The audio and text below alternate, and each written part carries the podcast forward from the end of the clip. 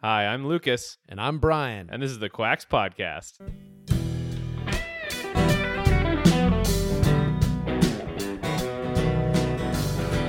Hey, everybody, welcome to the podcast and welcome to a special 50th extended episode. Now, today I have a guest that many of you will recognize. His name is Georgy Dinkov, and he is a prominent poster on social media and different forums under the name Haidut or Haidut. I don't know quite how to say that. Uh, he has a supplement store called Idea Labs where he sells some of the most uh, unique and powerful combinations that really exist in the industry. I, I mean, I should know I've tried most supplements, and his are by far some of the most powerful out there. And what I really love about Georgie is his energy, uh, his enthusiasm for this industry, and just his willingness to put in the work and make his ideas uh, become a reality. So back in 2014 and 2015, I uh, started reading this researcher named Ray Peat, who we've talked about on earlier podcasts. And Ray has some really crazy ideas at first sight. But as you get deeper into his writings, they kind of start to make a lot of sense. And Georgie is very motivated by Ray Peat's writing. So I'm going to do my best to encapsulate what I understand from Ray and I think it will give you some good context on the upcoming episode. Now, there are many theories out there uh, around how the body works. You might be surprised to know that uh, certain aspects of how our cells work is actually still up for debate. Now, a very popular analogy used uh, for our bodies is the car analogy.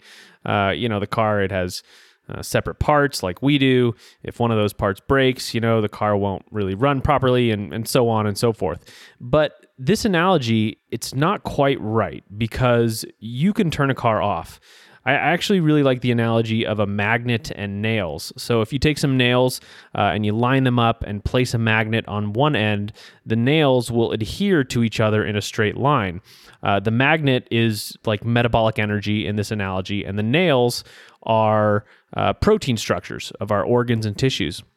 Now, if you take the magnet away from the nails, uh, the ordered structure that the nails were in dissolves and the nails fall away from each other, kind of into a chaotic clump. Now, our bodies, unlike cars, they can't turn off. Uh, you could say we are machines that are maintained by energy going through them. So, like the magnet, you know, if you take away the energy going through the body machine, it will fall apart into, you know, its separate parts and into chaos, just kind of like you die and everything kind of breaks down. And so, it's kind of just like those nails without the magnet. It's the same same thing. So, what Ray focuses on is the metabolic energy that is flowing through the body machine. Uh, there's you know, past cultures have a lot of different concepts of this uh, called chi or prana. Uh, and the stronger and more persistent that energy is, really the stronger our bodies. So, for example, think about things. Uh, let's say you find attractive in the face. So, uh, symmetry of facial features is one. Tight skin, uh, maybe eyes that are you know tilted a little up instead of down. Uh, if you remember back actually to the mewing episode about proper facial structure and tongue posture, uh, attractive faces kind of require strong muscles pulling in certain directions to prevent the face from elongating. And, and humans generally find that an elongated face is less attractive than uh, like a scrunched up face. That's not the right word. But anyway, so all of these require metabolic energy. And as your energy falls, the ability of the body to keep these aspects strong deteriorates. Now, I, you know, I just use the facial attraction as an example. We could also use different organ systems, digestion, muscle tone, uh, and and it would work just as well as an example. So, getting back to Ray, this viewpoint is to health what like relativity is to physics. It combines many different body systems and processes under one umbrella called the metabolism. And, and so it really lets you analyze things from, from a metabolic viewpoint. And if you can restore good metabolism to a tissue, it will strengthen the structure of that tissue. So this means you know any loss of function whether that be bad digestion or you know a weak heart or brain fog it could be improved by addressing the metabolism now when i first started reading georgy he was posting research all the time. Uh, the implications of the research were tied in with Ray's writing. And at the time, I found it really life changing and how I understood my body and how to live a good life. You know, it just put a lot of things together in my mind that were kind of little puzzle pieces here and there. And it kind of lumped it all under this metabolic energy or this chi energy. And it just really helped me understand. Now, not only that, Georgie started selling supplements and putting into practice some of Ray's recommendations. See, before Georgie, you know, Ray would mention a substance or a vitamin that was no longer manufactured. So nobody could really try them. But Georgie went out there and he had these substances made in a lab so we could actually try it and see if what Ray was saying uh, was actually true. A great example of that is uh, Ray always used to talk about vitamin E from wheat germ uh, was much superior to the vitamin E made from soy. Uh, and nobody was able to really find a wheat germ vitamin E. And, and Georgie actually went out and had one made. And now you can go buy vitamin E from wheat germ and try it out and see if it compares to the vitamin E derived from soy. Anyway, so that's what Georgie does. He puts into practice the theories of Ray Peat and he lets us see if they are right and wrong. He is like a trailblazing entrepreneur that always has something new on his plate, always has something brewing, you know, in the pot that may upend everything we know. And in that theme, he has decided to fund his own studies on cancer. Now, in this podcast, you will be able to hear about these studies. And, you know, if the studies go the way he thinks they will, their implications are really going to change how we view cancer. Now, before we get into the episode, I want to outline a few things. First, uh, this episode has a lot of discussion on theory and the principles around health. Uh, towards the end, we kind of get into the more practical applications. Secondly, we mentioned this briefly in the episode itself, but to reiterate, DHT is a hormone derived from testosterone, the male hormone. Uh, the current model around prostate cancer says DHT can cause or uh, exasperate prostate cancer. Knowing this going in, it's going to be helpful when Georgie talks about his DHT study. Thirdly, towards the end of the episode, Georgie mentions methylene blue. I don't think we've ever talked about methylene blue on the podcast. So, for those who don't know, it is a blue dye that was originally created in Germany at the end of the 1800s. Uh, it has really some interesting uses. It was used as an anti malarial drug during the Second World War. Uh, the soldiers actually didn't like it much. They had this saying uh, because it turned their pee blue. So they, they had this saying that went, Even at the loo, we see, we pee navy blue.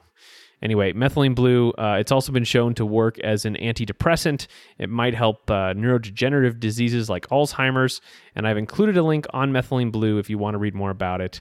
Uh, and if you want to try it, Georgie has it under the name Oxydol at his online store. So there it is. That's it from me. Enjoy this special, extra long 50th episode with Georgie Dinkov. Hey, everybody. Uh, I have Georgie here with me today, also known as Haidut from uh, the RPF forum. Georgie, dude, thanks so much for coming on, and uh, I'm really excited to have you here. Thank you. Thank you. I really appreciate it for inviting me. I, um, I, I, feel very honored being able to share um, the, you know, the research, some of it mine, some of it from other people with the, with the rest of the, of the general public, and hopefully it's beneficial for them as it was for me. Yeah, I'm that's really great. I mean, we're going to get into your research and stuff, but before we jump into that, I think most people probably know your background, uh, but for people who don't, could you kind of just briefly give us, uh, you know, how you got into health and wellness and, and supplements and all that? Uh, yeah, so my academic background is actually computer science. Um, I have a degree in computer, two degrees, I mean, two bachelor's and one master's. Uh, the bachelor's ones are, are in uh, mathematics and computer science. Uh, I went to school here at Georgetown University in Washington, D.C. Um, I came directly from Bulgaria in 1997. So basically, I went directly to Georgetown. Um, basically, spent five years there studying these two majors. Um, and uh, I was I was a competitive rower when I was in college, so I was, I was always being uh, sort of like involved in athletics in, in athletics one way or the other.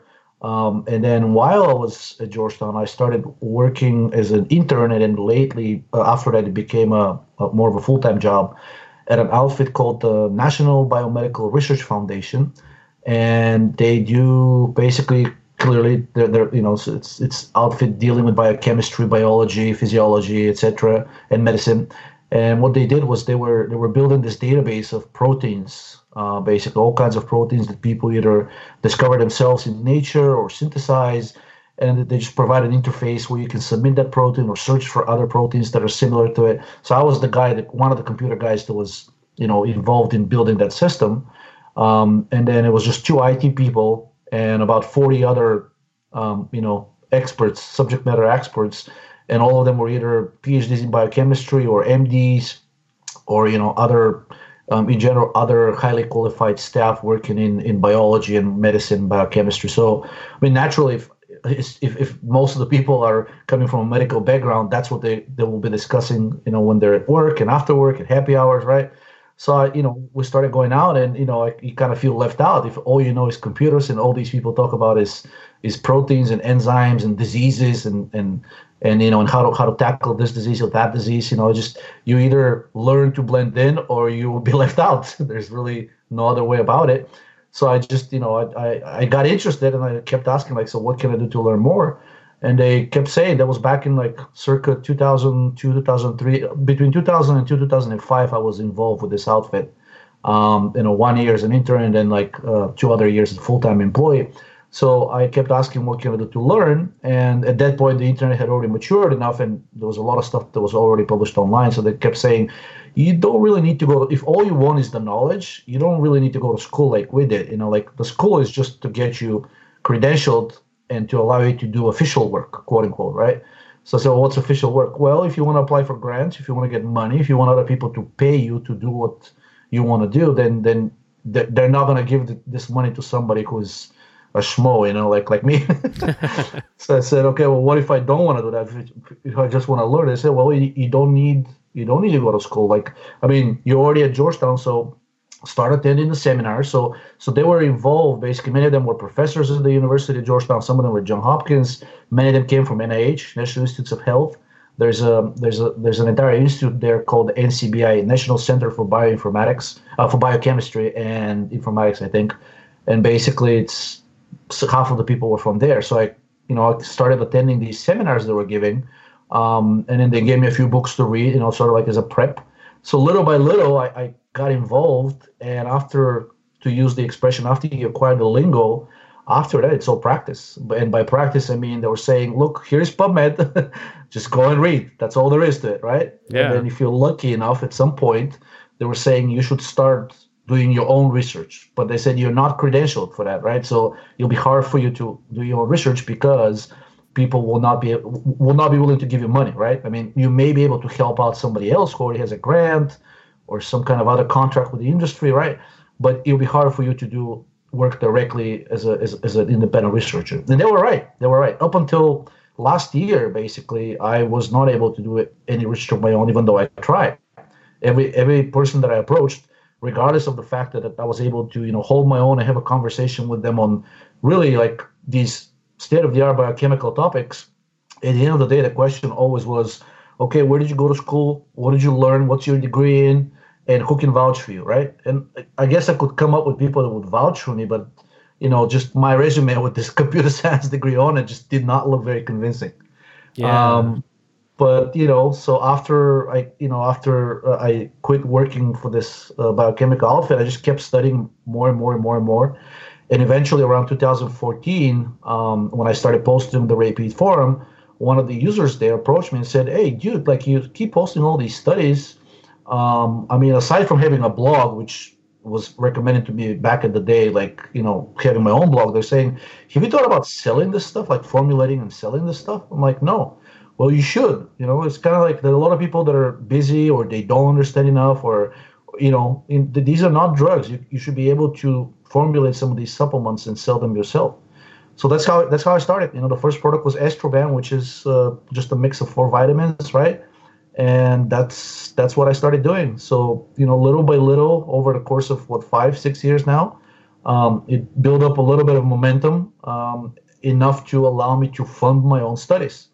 And that's that's I guess we're gonna jump into that later, but that's that's basically now I'm at the point where because my co- former coworkers were 100% right and nobody was willing to give, is willing to give me money still to do my own research. I had to finance things myself. But it's probably for the best, you know, to be honest with you. The more I live, the more I learn, the more I understand. If you want to do something, if you want to be able to implement your ideas, the more independent you can be, the more the more you the more the more successful you'll be in doing what you want. Doesn't mean the topic that you that you'll be applying will be turn out to be right, but at least nobody will be, you know, um, I don't know, harassing you. Nobody will be asking you for feedback. Nobody will be asking you for updates. Oh, mm. what is the project plan? Where is it? Where are your deliverables? Right. So it's kind of you, you only have to report to yourself. And many people think it's like, oh wow, that's a recipe for disaster. You never get anything done.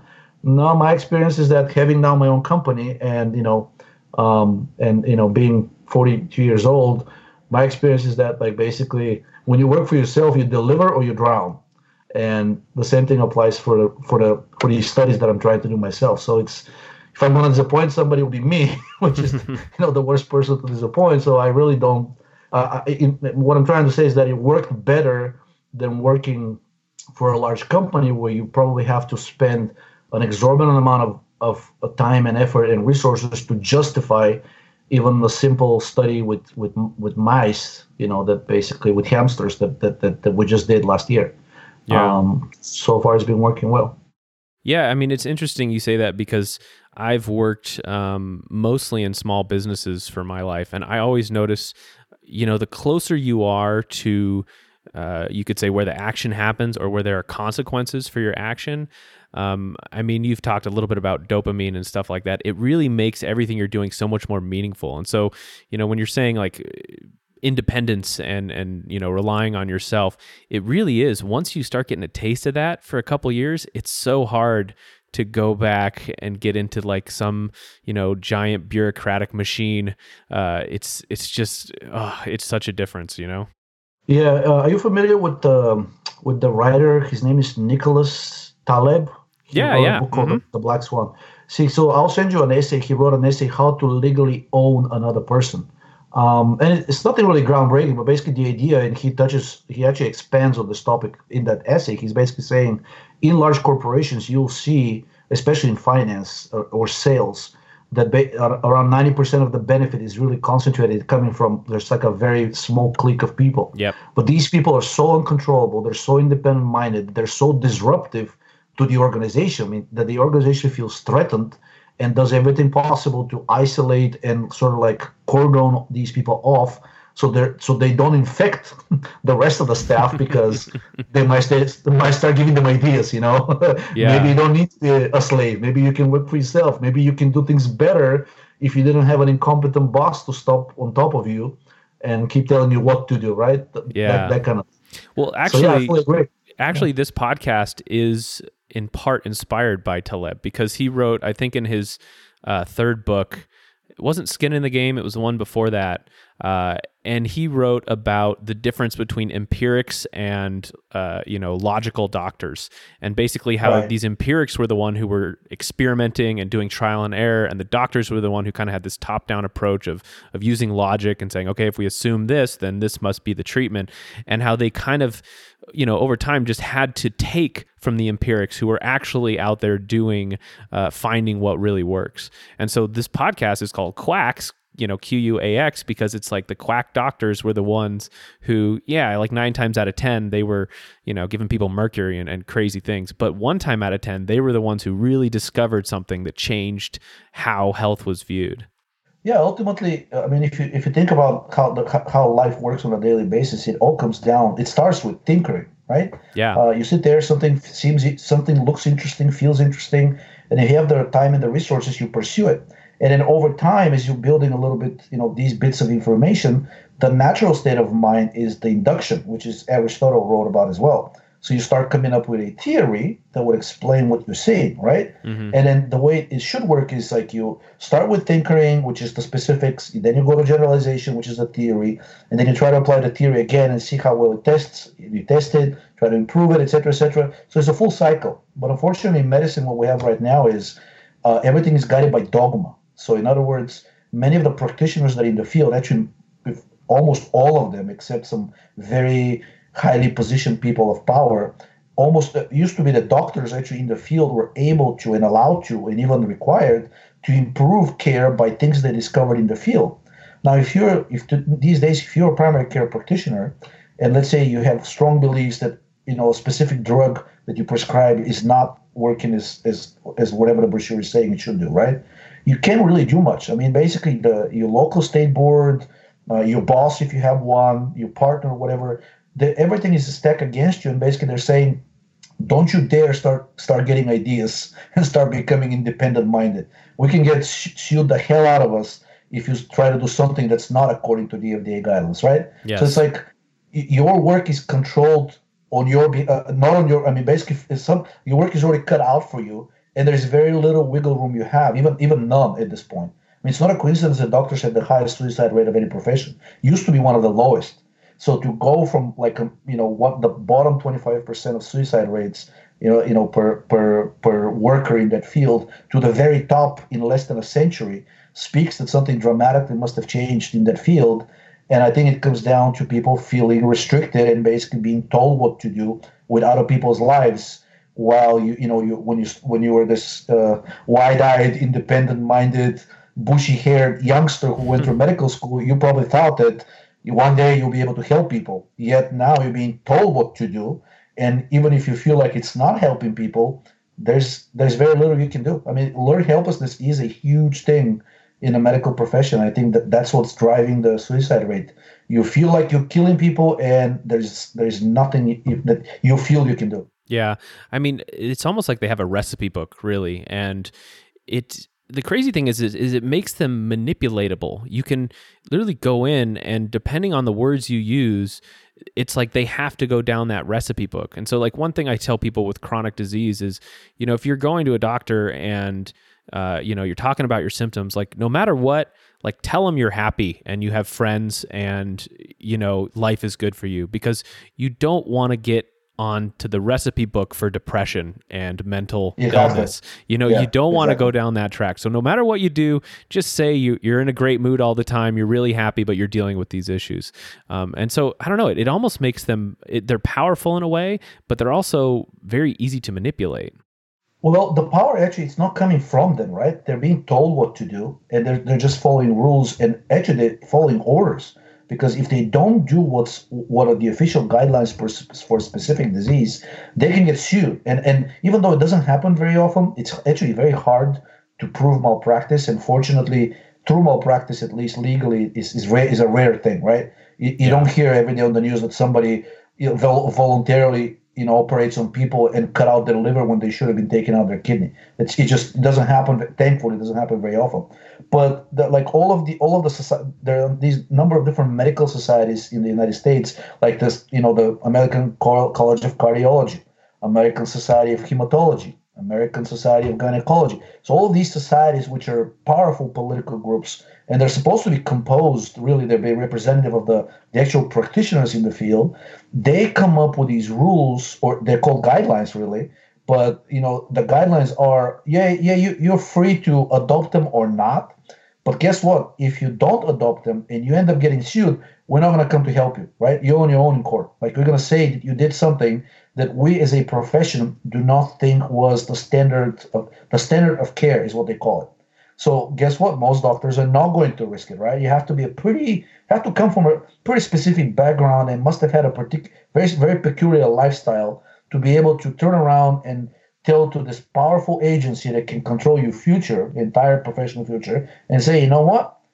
I don't care what you people are saying. To me, this is wrong. I'm going to do it my way. Just, just think, just think of how that sounds. It doesn't, just doesn't sound uh, like doesn't sound like, like like the way a regular doctor talks. If you've ever if you've ever spoken to doctors for more than ten minutes, they seem to be pretty militaristic about it. They follow orders or people die. That's what I that's what I get, keep getting told hmm. told by other doctors. Like, listen, son, we follow orders or people die. What was that quote from the movie A Few Good Men? Wasn't that like the the, the same quote that Jack Nicholson gave? Oh, something like, like the, that. You can't handle Tom the Cruise truth. was saying like, right, but Tom Cruise was saying like is there like a chance that uh, you gave the order for the soldier not to be harmed and, not, and these people you told ignore your order and jack nixon was like what yeah ignore my order like no son in our field we follow orders or people die and I, I i've gotten that same attitude that same response in different words from every single doctor um, over 40 that i've ever dis- discussed this issue with they follow orders or people die that's pretty much their motto. Yeah.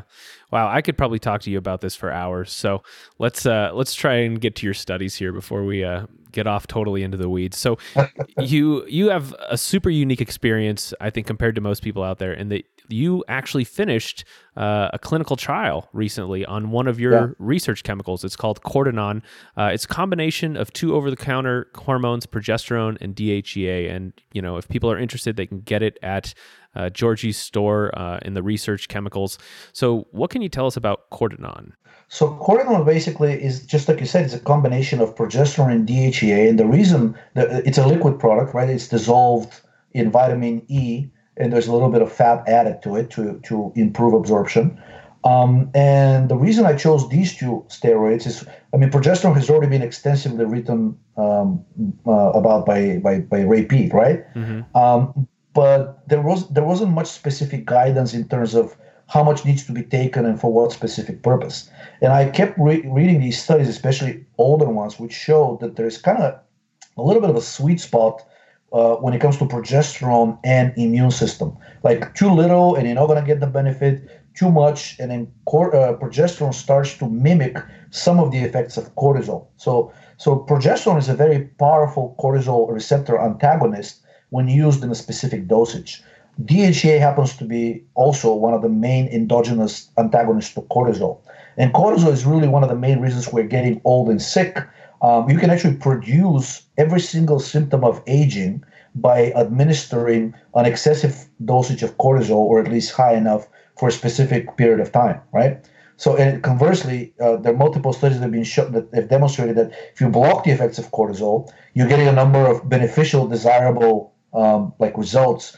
Um, and you can, if you talk to the bodybuilding field, the people in the that are bodybuilders, they'll immediately tell you, of course, like, or, or you know, uh, we, we keep injecting steroids to, to keep our muscles, you know, to, to make our muscles grow. But what makes the muscles grow? And this is a question that if, if you go to the best experts that are in the world right now, nobody can tell you definitively. But if you look to about to about 100 different studies, you'll find out that about 80% of the anabolic effect of these steroids is due to blockade of the effects of cortisol. And cortisol is highly catabolic for muscles. Uh, every, almost every bodybuilder and even like a lay person on the street probably knows that at this point. It's also very anti-catabolic for bones. Uh, I'm sorry, very very catabolic for bones. It's very catabolic for the brain, for your skin.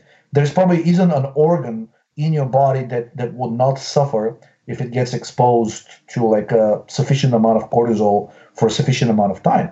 So there's there's be, to this day there's a there's a very high need, commercial need and medical need of, of making of having a chemical out there that blocks the effects of cortisol, at least the excessive, like the pathological effects of cortisol. Mm. There is a molecule commercial uh, commercial that's that's capable of doing that, but unfortunately it has toxicities and it's it really it's actually used for something else. So the the so-called abortion pill RU486 was actually developed, designed as a glucocorticoid antagonist by a company Sanofi in uh, in France in the 1950s. But at the time, the, they, they developed this chemical out of pure research interest, but there was no market for it, right? Hmm. However, very astutely, actually, and actually, there, there, are three or four more chemicals in the same group. Ulipristal is another one. That's the that's the chemical name for it. Uh, so they're all basically modified molecules that, that look similar to to the um, uh, anabolic steroid called nandrolone, hmm. which is what bodybuilders inject with.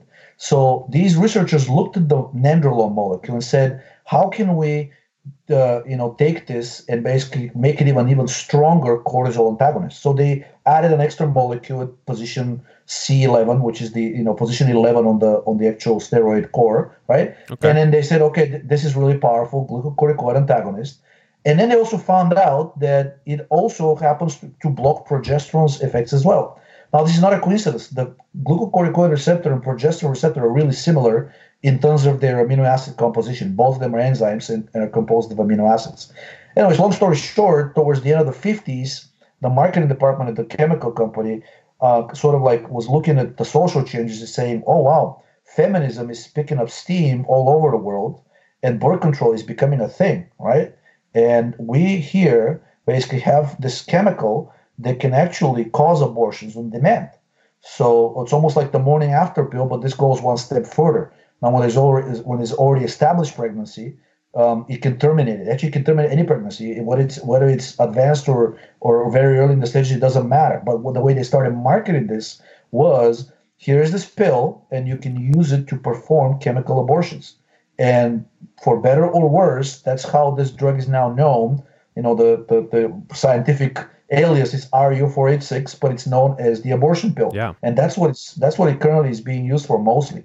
But what people most people don't know, and even the doctors that use the drug don't know, is that this drug is also being used to treat the so-called Cushing disease, which is the disease caused by excessive production of cortisol. And if you look at pe- people with Cushing disease, no matter what they age, you'll immediately uh, you know be, be shocked to see that you're, you're essentially looking at all the features of aging men uh, expanded middle section loss of muscle tissue balding um, like hunchbacked um, you know poor skin quality uh, maybe even acne mm-hmm. even even at, at, an adult age so all of these things are actually caused by excess cortisol and this drug successfully treats the disease guess what progesterone is the endogenous version of RU486 minus most of the side effects. So it makes you know perfect sense to use progesterone uh, to block some of the effects of cortisol. And Ray Peat has been writing in many of his articles. I don't think he has an article where he doesn't mention progesterone at least once,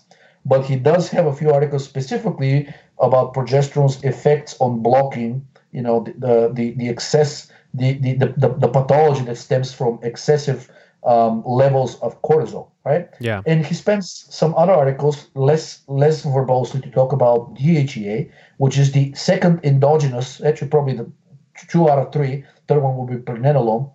But DHEA is another endogenous potent glucocorticoid antagonist.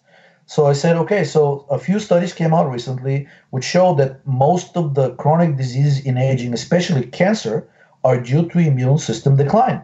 And other studies show that, of course, immune system decline is mostly driven by the atrophy of the thymus gland. And then atrophy of the thymus gland is very well known that it's caused by cortisol and estrogen. So I said, oh, wow. So progesterone can block the effects of excessive cortisol. Progesterone is known as the endogenous estrogen antagonist. DHEA can also block many of the, um, you know, the effects of, cor- of cortisol. And now there are studies specifically showing that progesterone or DHEA on their own are highly anabolic for the thymus gland. In fact, they can reverse the atrophy that has been seen with aging. So I said, okay, so let's come up with a product that basically blocks the effects of cortisol and see what we can do with that. So that's how the name came about. It's Cortinone, right? It's the negating the effects of cortisol. So those that that's what it's composed of. And the, the reason for a specific ratio is that I looked at some studies that showed at what point, like I mentioned before, progesterone seems to have a sweet spot for for the anabolism on the thymus gland. And you know the ratio is such that provides you, if you use it in the daily doses that are that are suggested, provides you with about that amount, which in animal studies was shown to have the most potent trophic effect on the thymus gland.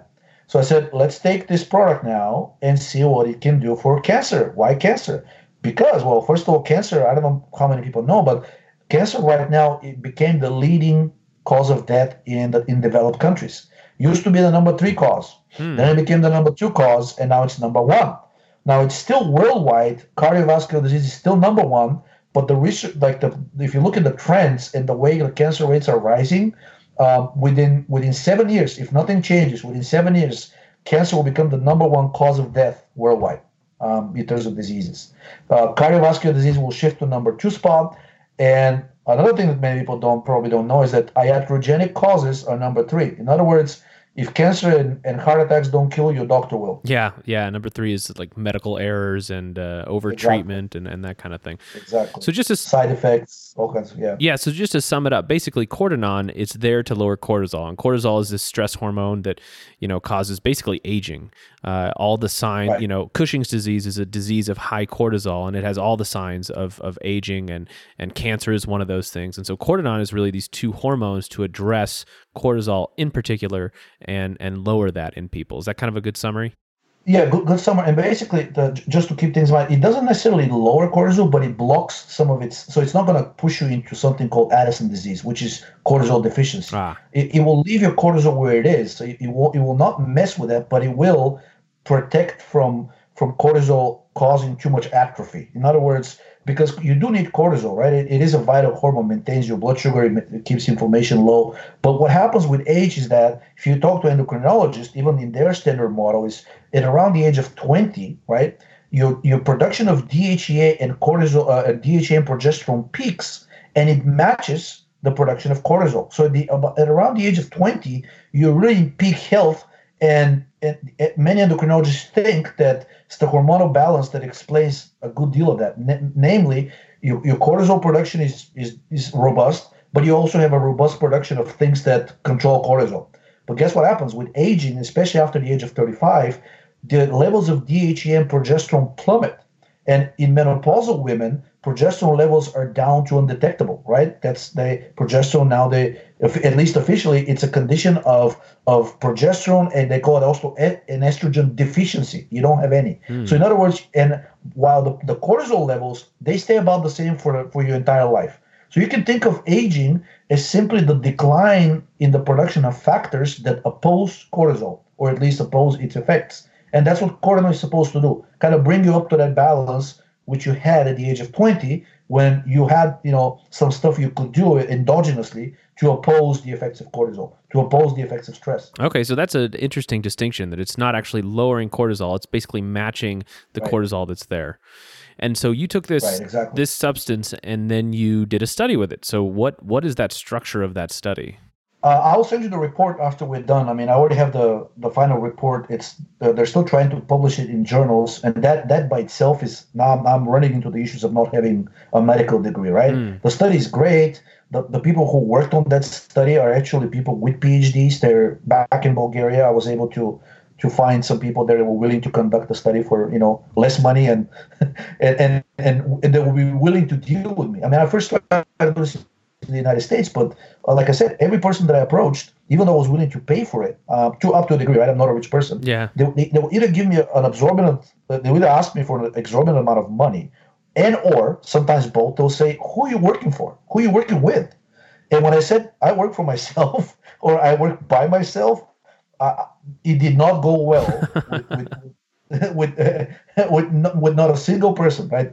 The, I either got blank stares with, from the people that I met with in person, or the response on the phone was, was just awkward silence, saying like something isn't right. Like like you you you either testing something illegal or, or some, something isn't right. We don't know of anybody who works by themselves. Well, you, this- you know all those grifters and, and you know criminals going around trying to get studies done. You know who knows what your right, your exactly. motivation is. Yeah, what I'm up to. He's a person who is. I, I mean, I I agree. This sounds strange, but just like you said, on the other hand, like, oh wow, you know, he seems like that guy, that type of guy who does these studies for criminal reasons, right? um, anyways, it, didn't work out. I wanted to do it here because it would have been easier for me uh, logistically, but it didn't work, right? So it didn't work out. So I went to started looking at Europe and China and um, found a lab in China. They're actually doing a second study. We'll talk about the DHT one in, in a minute. Um, so the Bulgarians did the study with. It, it used hamster model and basically the, the, the disease was so-called Graffi murine leukemia. It's caused by a virus, and it's notorious in animal research uh, because it's known as the as the cancer that is 100% transplantable. In other words, when you inject an animal with these cancer cells, not a single animal is able to resist. So it, it's almost like you inject them with anthrax, right? If you inject mm. enough, they almost it's guaranteed to die, right? And it's also 100% lethal. So there, there are no known cases of spontaneous regression of this thing, and of course there are no known cases of being cured because you know if you come up with something like that, that you know you you'll be gone in at least in the in the in the animal research world. Wow. So I said, okay, let's let's let's put it let's stack Corden against this this this monster of of a disease um, and we did the study, and basically the results are that so we had two groups with Cortinone. One group got Cortinone for seven days before the tumor implantation was attempted, and then the second group uh, got Cortinone together with the tumor implantation. Okay. The, the group that got seven day pre-treatment with Cortinone, they these animals refused to get sick. really? It's yeah. It, basically, it took it took more than two weeks to get successful tumor implantation in these animals, while you can see, because there are graphs in the report that I'll send you, while you can see that in the group that got nothing, within like the second day, all the animals were already infected, right? Hmm. And then like the, I was even I was I mean these people like the researchers even started calling me back saying like, are you like what's going on here? Like this this this shouldn't be happening. Like what's inside? What what is inside that thing? Said just whatever's on the label, progesterone, DHEA. Like why is this such a big deal? Oh, by the way, the regular Cortinone that we have right now. It, it has a three to one ratio progesterone to DHEA. We tested a version which is called Cortinone Plus, which is the ratio to progesterone DHEA is 8 to 1 because one of the studies showed that for people with cancer, with animals with cancer, slightly higher amounts of progesterone are needed. Well, not slightly, but you know, like twice that amount that is in regular Cortinone. Um, so once that study is published, we'll release that version, Cortinone Plus, as well on the open market for people to buy if they're interested. Anyways, long story short, it took so there was one animal in this in the Cortinone treated group with the pretreatment that did not get cancer until day 19. Wow. This is unprecedented. Unprecedented. So, so the to the researchers because they're uh, this such is such a lethal uh, virus, such a lethal cancer. All their focus is on on treatment, right? They don't care about prevention. Uh, but to me, those results are actually much more important. We we care about prevention, right? And and you'll see in the report they were say they were stating basically that the the animals that were getting Cortinone were, were were essentially you know invisible. Like they kept injecting them, and they thought that they were making an error. Something with the injection was wrong. They weren't putting in enough tumor cells, uh, or maybe they weren't injecting it deep enough, or there was you know something else. But little by little, it became clear that it was the Cortinone. You know, the group that started getting the, the tumor together with the Cortinone did a little worse. Not as bad, uh, uh, kind of in between between the group that got nothing and the, the, the, group that got Cortinone as preventative measure. So Cortinone as prevention works, and it works tremendously well. And then after that, in terms of survival and in terms of metastasis, um, you, you can clearly see from the pictures because they dissected these animals, and the pictures are in the report. You can see that the, the, the group that got uh, just the tumor, they were dead by like, I think day, maybe day 18, day 19. And then the group that got Cortinone pretreatment, lived to like 62 days or something like that. So so more than three times extended their the you know the the, the survivability of the animals. And the group that got Cortinone together with with uh, with the tumor treatment lived for about 50 days. So both both pre-treatment and post-treatment, or at least simultaneous treatment uh, for people that I guess they could be already having cancer, both of these uh, uh interventions were highly highly beneficial. Uh, but pre-treatment matter, and basically the the animals in the group that got pre-treatment for seven days lived the longest, did not have metastasis, and their basically their tumors grew at the slowest rate. And some of the at the end of the of the of the trial, actually, some of the animals got euthanized, but they weren't they weren't dead deadly ill. They weren't terminal. Hmm. And I try try to extend the study, but apparently, like because you have to comply with ethical procedures so what happens is that uh, after if if an if an animal loses a certain amount of weight, it's considered inhumane to continue the study. It's basically you're tormenting the animal. Oh. So the they, they get euthanized by day 65, whether whether they're sick or not, right? And I wanted to ex- to extend this. I said, well, why why can't we keep these animals alive? You know, you keep feeding them and see how long they're going to last for. Because, like I said, some of the animals did not have metastasis. Um, but you know, you have to specify a period through which the study would last. And at the end of the period, the, all the animals get killed, whether you like it or not. So there was a chance, there is a good chance that maybe two of the animals, and there were 10 per group, two of the animals in the Cortinone pretreatment group would have survived much, much longer, potentially, you know, throughout their normal lifespan.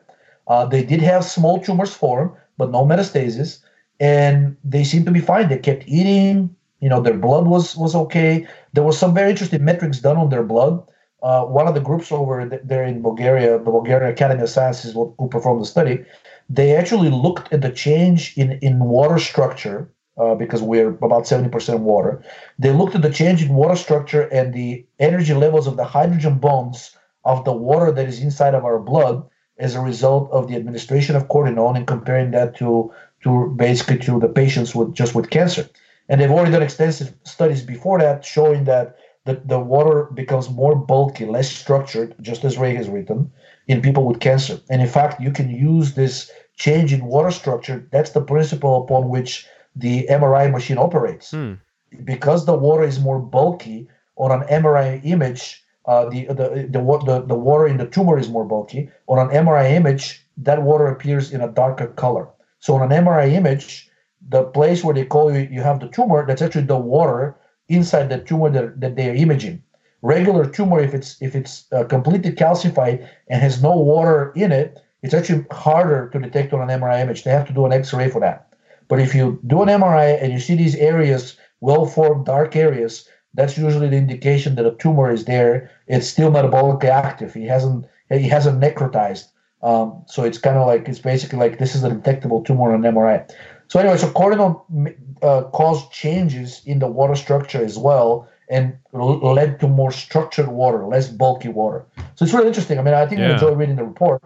Um, so now the goal is to fight the political battle and get it published because again, the journals are saying who is this guy Georgi and what is his deal and why is he trying to do these things and publish things um, with stuff that we think should not have an effect, right? Because um, when I mean, when I talk to the even the even the Bulgarians, most of the most of the people who do the study are doctors, and I had a few fights with them. The initially they actually didn't want to do this. They said this is crazy. Progesterone is a female hormone. DHEA is an adrenal hormone. There is absolutely no way this would work for a hematological cancer because that's the this murine leukemia virus is causing it, it causes a type of leukemia yeah. in the in the cancers, right? They were saying there is nothing published in the literature that would suggest that progesterone and DHEA would work for this. This is madness. Like why you do it? And that's I mean you can see the reactions like you're spending money on this. There is zero evidence published that this would work. Yet you still want to go to go forward with it, right? And I said, yeah. So they did it, and now they're on my case. They're like, oh wow, this thing works. Let's do more, right? I'm like, aha. we'll see about that. So, so basically, you have this study, and there's a couple groups of mice, and uh, one of those groups gets pre- yes, yes. pre-treated with Cortinone. One of the groups right. gets Cortinone at the same time as they get this, uh, this like basically Ebola, smallpox, anthrax virus that causes this deadly leukemia, right. and right. you're looking at how long they're going to live. Was there a group that didn't get Cortinone at all and just got the virus? Yeah, yeah, that's what I'm saying. That's the group that basically got sick by the second day, right? Yeah. Were, so they were the hundred percent transplantability, and there was the hundred percent effectiveness, if you want to, if you want to call it that way, because it was a virus, right? So it's hundred percent effective, hundred percent lethal. So the group that got nothing, only only the virus, yeah, he almost immediately developed, started developing tumors. So by the day two, they were already all infected. And how long? How and long then, did they live, basically? Uh, about about ten to twelve days. Uh, I mean, I'm forgetting the exact number, but it was it was less than a third okay. than what the groups would call it. And the one who got it at the same time as the virus, they lived, you know, you said like 50 days. And then the ones who got pre pre-treated, they lived, you know, two of them were still alive at the 62 end. days. And, and two of them were still alive. And I wanted to keep the study going, but there's a protocol for ethical treatment yep, of animals, yep, gotcha. which prevents the study from con- continuing beyond a certain certain level because they're saying, well, if it's only two animals, and by the way, because all the other animals are dead, right? They also it also makes the study a little bit harder to control, right? So you have nothing to compare these animals to, right? If they if they're the only two animals surviving, yeah. then the study becomes almost entirely about survival. While the initial protocol, and that's that's the other part that I don't like. Science is done in a very rigid way these days. You have to specify a protocol, even though I'm paying for the study. You have to agree to the protocol, and then you have to stick with it, right? Yeah. Even if you discover that something may have kept these animals alive, not forever, but like would have made them live with their cancer as if it was a cold or a flu, I would I'm not allowed to proceed with that study because it's violation of whatever ethical rules there are. And then even in this case, I'm not completely free. So they had to terminate by day 65. So given given these results, what does that tell us about the structure of cancer? You know that we that we don't know. Well, at the very least, it tells us that cortisol or the immune system is heavily involved because uh, the two main two of the two of the main features, two of the main benefits of progesterone and DHEA are the opposition of cortisol. Now, almost every patient with cortisol, and that that re, uh, relates to my initial fights with the professors who refused to do the study, or the Bulgarians, because I kept saying, look, yes, there is no specific evidence for progesterone and DHEA on this specific virus because nobody has thought about doing it before, but there's plenty of evidence on the thymus gland getting obliterated in people with any kind of cancer, and in general, these people having suppressed immune system. And also, there's a ton of studies showing that progesterone and DHEA restore the immune system. They're saying, yes, but there's no causative link, right? It could be just a correlation. Maybe the cancer destroyed the immune system afterwards, and it's not it, it's not that a suppressed immune system leads to cancer. So so we had these fights, but now that it's clear the Cortinone works, that I think it lends credence to my position, which is uh, restoring the effect. So the, the decline of the immune system is causative for the development of cancer, hence the cortisol effect, right? And then opposing cortisol, which it has the effect of restoring the immune system, is highly protective, both as a preventative and therapeutic measure. That's pretty great. I mean, that's that's uh, that's got some pretty heavy implications for sure. Um, and I wanted to do some blood study, uh, blood tests for these animals. That's another thing that the protocol prevented. Like you have to specify in advance what you want to test. And I wanted to test cortisol. I wanted to test uh, basically. I, w- I wanted them to look at the thymus gland and measure like before and after, right? all, all of these things. None of that was possible because uh, you know for that you have to do a special study. You have to involve people who deal strictly with the thymus gland. And when I try to get these two groups to talk to each other, they said no. Like there was some kind of a one group doesn't believe that what the other does is is legitimate, so they they refuse to talk to each other. It's a political fight, and unfortunately, science has become politics. Yeah. So you mentioned in your email that you also had a DHT study you were looking at. Is is that uh, finished? I mean, can you talk about that at all? Yes, so it's still ongoing and basically has two phases. First of all, so the studies with prostate cancer and specific type of prostate cancer, which unlike the Cortinone study, Cortinone study used a type of cancer that only happens in, in murine animals. In other words, mice, in, in rodents like mice, rats, hamsters, etc. Right? Okay. So it doesn't have like one of the criticisms that we will get about this study, even when it gets published, hopefully, immediately oncologists will come back and say, great job, awesome. But guess what? It means nothing for people, right? Because they'll be like, this is a strictly murine virus. Maybe there's something unique about it, right? There's mm. there's something that because you you know there's always this criticism that comes back after somebody publishes something um, inconvenient, and they're trying to poke holes in the study. And this the one of the one of the big holes would be this doesn't apply to people. Yeah, context. Right? First of all, you, right, you're using a, an animal model, right? And second, the actual tumor itself was not human. But guess what? Georgi knew that this criticism is coming and said, I will do something even more controversial. I will I will do a study on an animal model which actually has human human tumor. And by the way, those by now are considered pretty equivalent to, a, to an actual person developing the same cancer because those are human cells and they're transplanted on an animal whose immune system, by the way, ironically, has to be suppressed because otherwise they'll reject the human cells, right?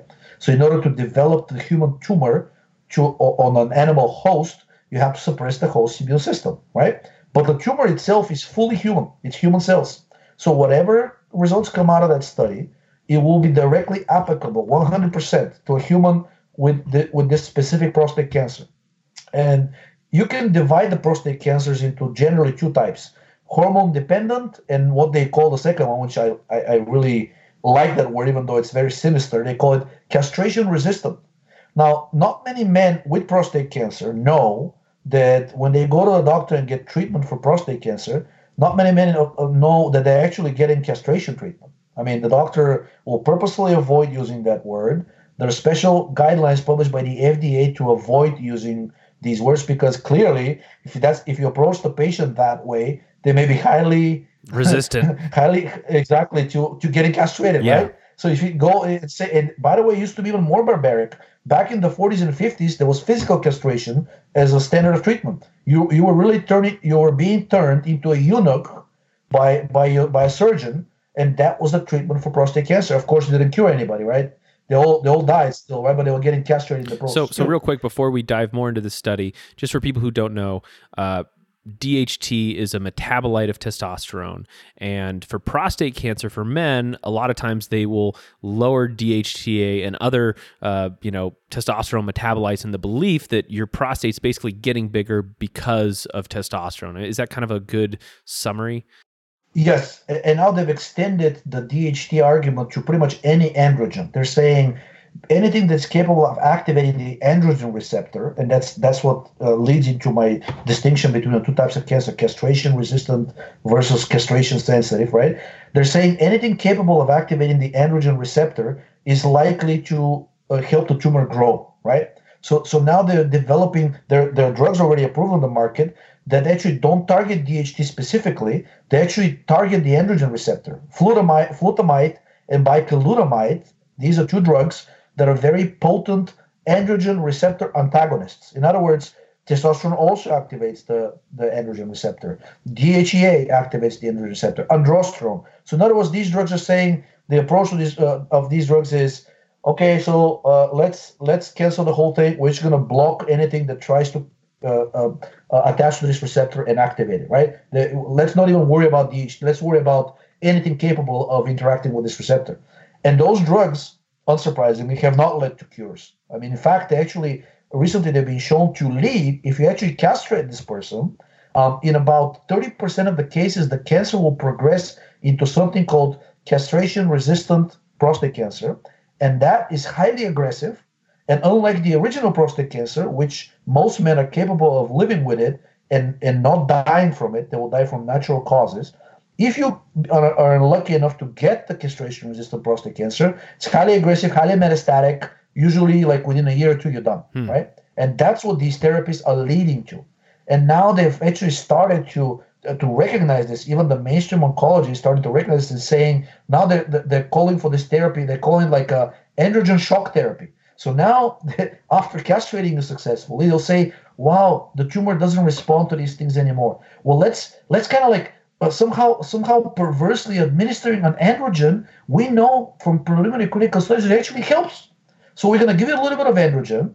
This will shrink the tumor, but of course, the theory is that it will continue to kill you. So, of course, androgens are still bad. So, after about a week or two of giving you testosterone or whatever else we're doing, we're gonna we're gonna withdraw the therapy and still put you back on the castration therapy. So, so that's that's what they're doing. So, so you're saying that there's these two types of prostate cancer, and by treating people with castration, it actually turns the prostate cancer in a certain percentage of men into the castration resistant killer exactly. prostate cancer. Exactly, exactly. Highly metastatic, highly aggressive.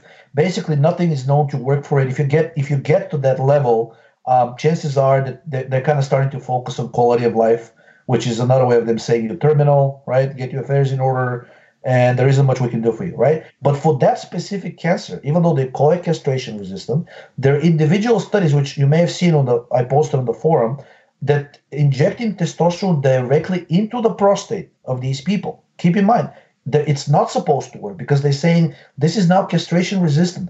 This this cancer should not be reacting to either androgen agonists, which is DHT and testosterone, or androgen antagonists, which are the castration drugs. They're saying nothing should work. Mm. Yet, when they injected men with terminal prostate cancer, castration resistant cancer, when they injected their prostates directly with testosterone, every single one of these people had their cancers disappear.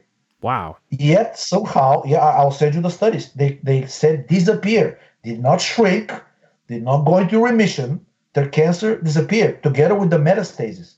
So why isn't this front page news? Do you understand the significance of this thing? So basically, for the last 80 years, all these men, tens of millions of men, have died being told that androgen is evil, that they need to be turned into uh, hermaphrodites or eunuchs or whatever term you prefer, in order for them to survive. Yet, of course, 30% of them don't survive at all, and they die actually pretty quickly if uh, compared to if they had no, no treatment whatsoever. And still, the majority of these people like will die when they're getting their castration treatment. And now we're finding that it's the exact opposite that seems to be true. Hmm. Giving these men more androgens. So, in other words, like a like a like a in a simplistic analogy, uh, just to give you an example, would be like, what if androgens were therapeutic and not carcinogenic. That's really where the evidence is going towards. So, I'm, and I said, okay, let's see if that's truly the case. Now, of course, I didn't come out, didn't come up with this with this idea strictly out of because I'm a conspiracy theorist. I, I think the evidence alone, given presently, is sufficient to think that way. But I had some specific evidence that showed directly that administering androgens is therapeutic. One of them, actually, two of them, are the studies that I just mentioned: injecting men with prostate cancer with testosterone cured it. Didn't put in remission. I am repeating this because it's very important. Yeah. Didn't didn't manage it. Didn't make it better quality of life or whatever. It cured it.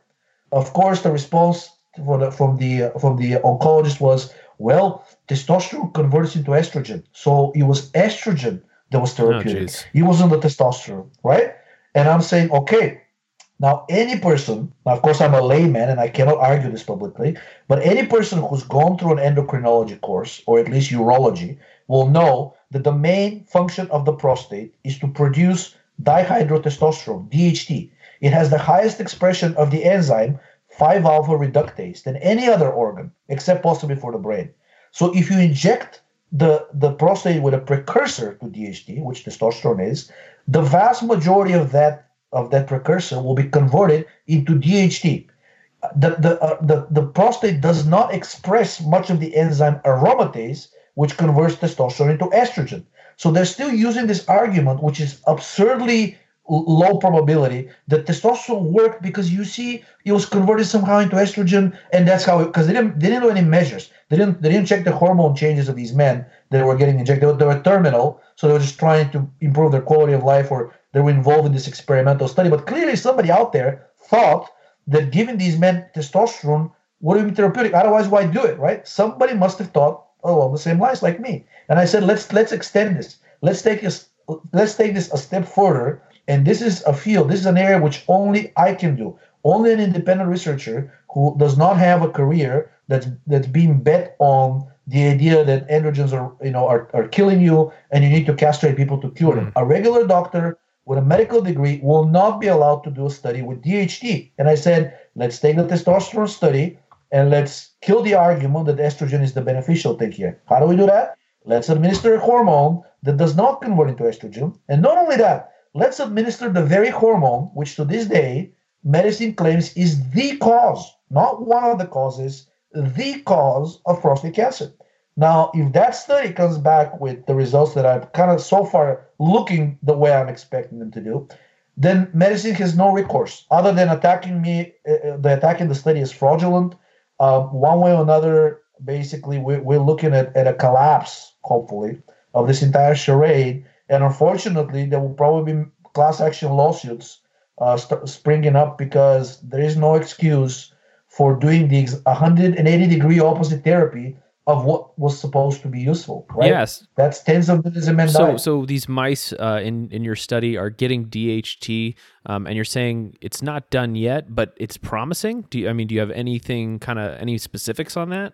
Yes. So the there were two, there were two phases to that study. The first phase was they were testing toxicity.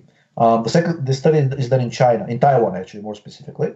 Um, so the lab, what it does, like I send them the components. The it's basically the same product, almost the same product as Cortinone. The solvent is the same. It's vitamin E and a little bit of fat.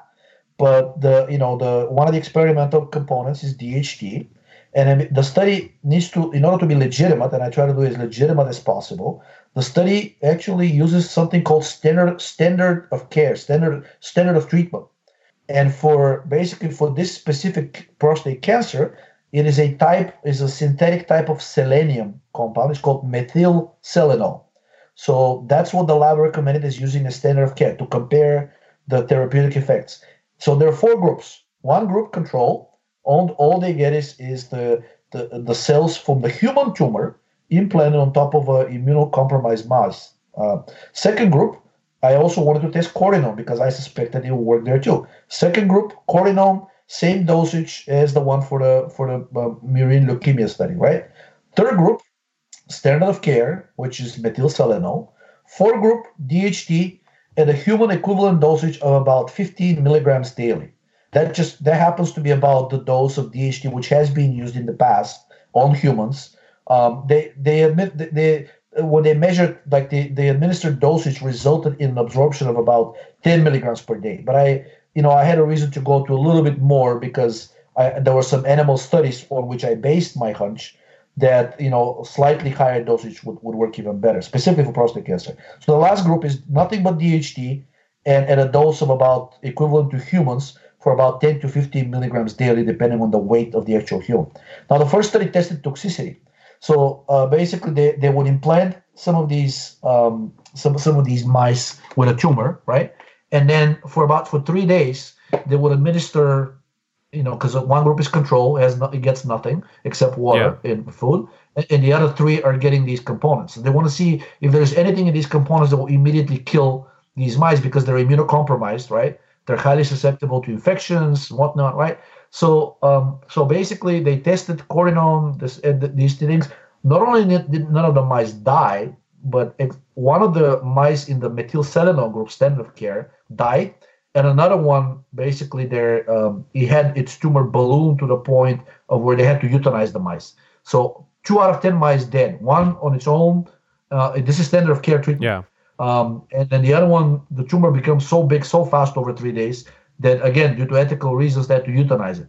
None of the mice in the Cortinone groups and the DHT groups died. Not only that, but their appetite increased, which in cancer is a huge, huge sign of things going well. Like many patients with cancer, they have very poor appetite for a number of reasons. They're in a catabolic state, they have high ammonia levels, cortisol is high. If cortisol is high, your appetite suppressed, right?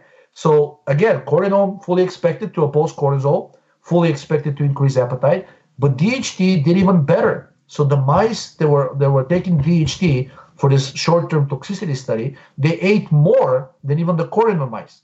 So now we're in the phase where we'll see what happens with survival, metastasis, etc., etc., and it's actually starting as we speak right now. It's starting starting today. That's awesome. And it will go for about three weeks, and then we'll know what happens. And I mean, I would I, if, if the results are good, I would not even wait for this to be published. I will post it in the forum, send it to you because the news needs to needs to spread fast. Um, there are many people out there who are currently getting castrated as we speak. They're getting all of these different therapies that are at, at best not doing anything for them beneficially, and and at worst, uh, you know, greatly accelerating the decline and death of the patient. So for the regular person, basically what they can take away from this is don't get prostate cancer therapy. I mean, what what can the regular person take away? Right. So one of the studies on which I based this idea, uh, uh, they had they had several groups, and one of the one of the mice that uh, they were studying got estrogen therapy. Now, the mice with the estrogen therapy uh, had their tumors grow the fastest from the highest number of metastases, and they died the quickest. So even that group was based in Sweden. And when I when I tried to talk to talk to them, they didn't want to discuss it publicly. They said we can only do it on the phone. The, so I said, well, look, you do understand that estrogen is currently a therapy for prostate cancer because it's one of the castration methods, right? If you administer to a, a high dose of estrogen to a male, you will you're effectively castrated. And they said, yeah, we know. So given the results, what do you think should be done? They said, don't get estrogen treatment. Hmm. Okay. Uh, how about we go a step further? Would you say that it would be good to lower estrogen for a person who already has prostate cancer? I said, absolutely. I said, well, why would you say that? I said, have you looked at the literature? I said, yeah. There are a ton of studies demonstrating that estrogen is also involved. Yet somehow, in the official dogma that basically made it to human treatment, estrogen is never mentioned as a cause, only as treatment. This is one of the castration treatments. And so there, these are these are MDs, these are doctors in established institutions in Sweden. They said, uh, so I asked, I can ask them the same question. I said, what do you think this means? They said, well, what do you think it means? I said, I think personally that first of all, you should be refusing estrogen treatments if you have prostate cancer. Second of all, that you should be testing your estrogen and prolactin, which is a good surrogate for estrogen. And if they're high or above, you know, the, the, the range where you really should be, then you should be doing everything possible to lower. It. They said, you're spot on, but don't quote us on this. Um, so that will be my takeaway from their study. And now, if my study comes back successful, it will be in it will be it will be impossible to argue at least biochemically that estrogen is good because one of the effects of DHT therapy is to tank estrogen levels to the ground to levels that they cannot be detected on blood tests. So so if these mice do the best, which is what I'm expecting will happen, then the it's hard to argue that tanking estrogen is beneficial for your prostate cancer. In other words, you'll be, I mean, it won't be good for the cancer, it'll be good for you and work against the cancer. So I want to kind of shift gears um, to uh, science in general and studies uh, and that kind of thing. So to a lot of people out there, you know, science is kind of like this god. Um, but in your, you know, yeah. your experience, you've probably read thousands of studies. Um, it's not you know there's about maybe a lot of fraud going on or maybe the emperor has no clothes so can you kind of expand on your experience in this department are you familiar with a researcher called ioannidis uh, i'm not he's a greek doctor but he has a joint professorship at harvard university um, and, a, a greek university so he, he's originally greek but he works and lives about six months in the united states and another six months in greece So his work is statistical analysis of the reliability of medical studies. And he proved with another study, which now you get into a paradox if you apply his results to his own study, that more than 80% of all studies out there are flat out wrong. Like he doesn't go that much into detail about whether they're fraudulent, whether they're, you know, they, they kind of like exaggerated the results or, you know, they spared a few inconvenient details. He just says flat out wrong. In other words, look at the conclusions, whatever the conclusions are, 80% of them should be just thrown out completely without any discussion. Um, and then in the remaining 20%, he's saying that about 60% of those remaining 20%. So right off the bat, we're looking at more than 90% of studies being either flat out wrong or unreliable to the point that you cannot rely on their conclusions. You should be, so for the studies that weren't wrong, then you should be looking at the actual full study and reading very carefully the section on materials and methods, what assumptions they had, how the animals were treated, what food they used, etc., etc., etc. Because in when it, once you look into the details, you will often realize that the conclusions that were reached at the end are the exact opposite of what the actual data shows, right?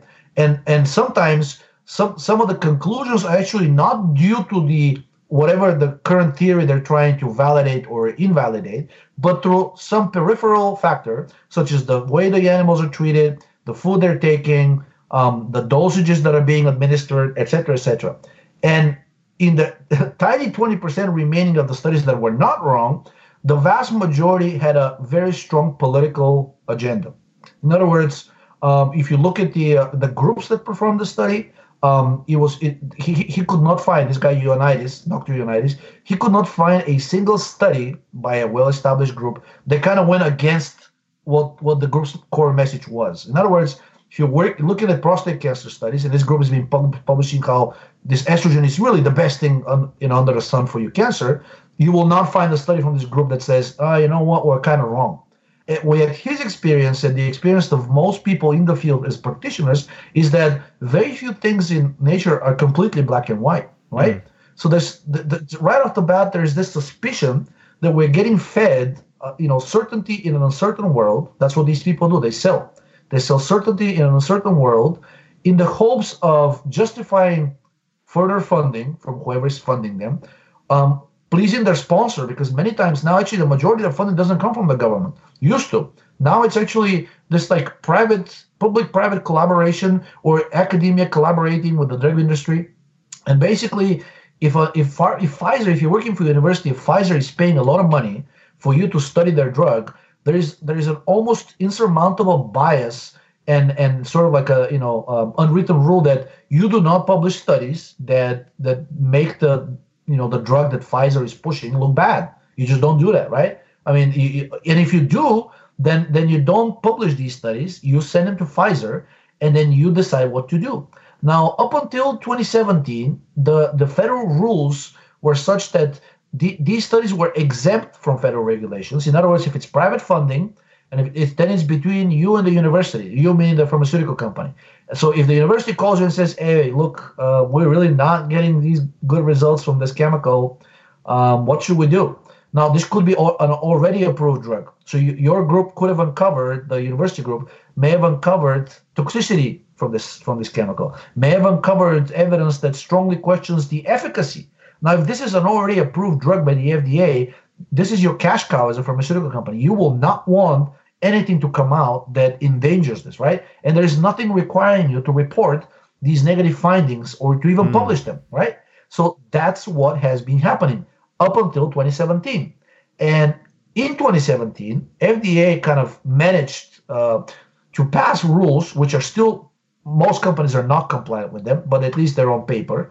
That if, if, this is a human study, it doesn't matter who funds it. It has to be registered. There's a special database called clinicaltrials.gov. It's like a public website where you all the studies listed, the parameters are listed, the fund, the people in the organization's funding it are listed.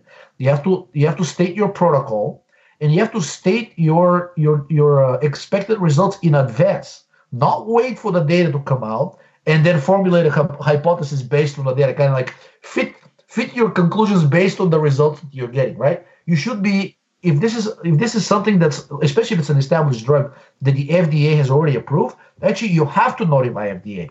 If you do, even if you do, you know, uh, so far the requirement is only on humans, right?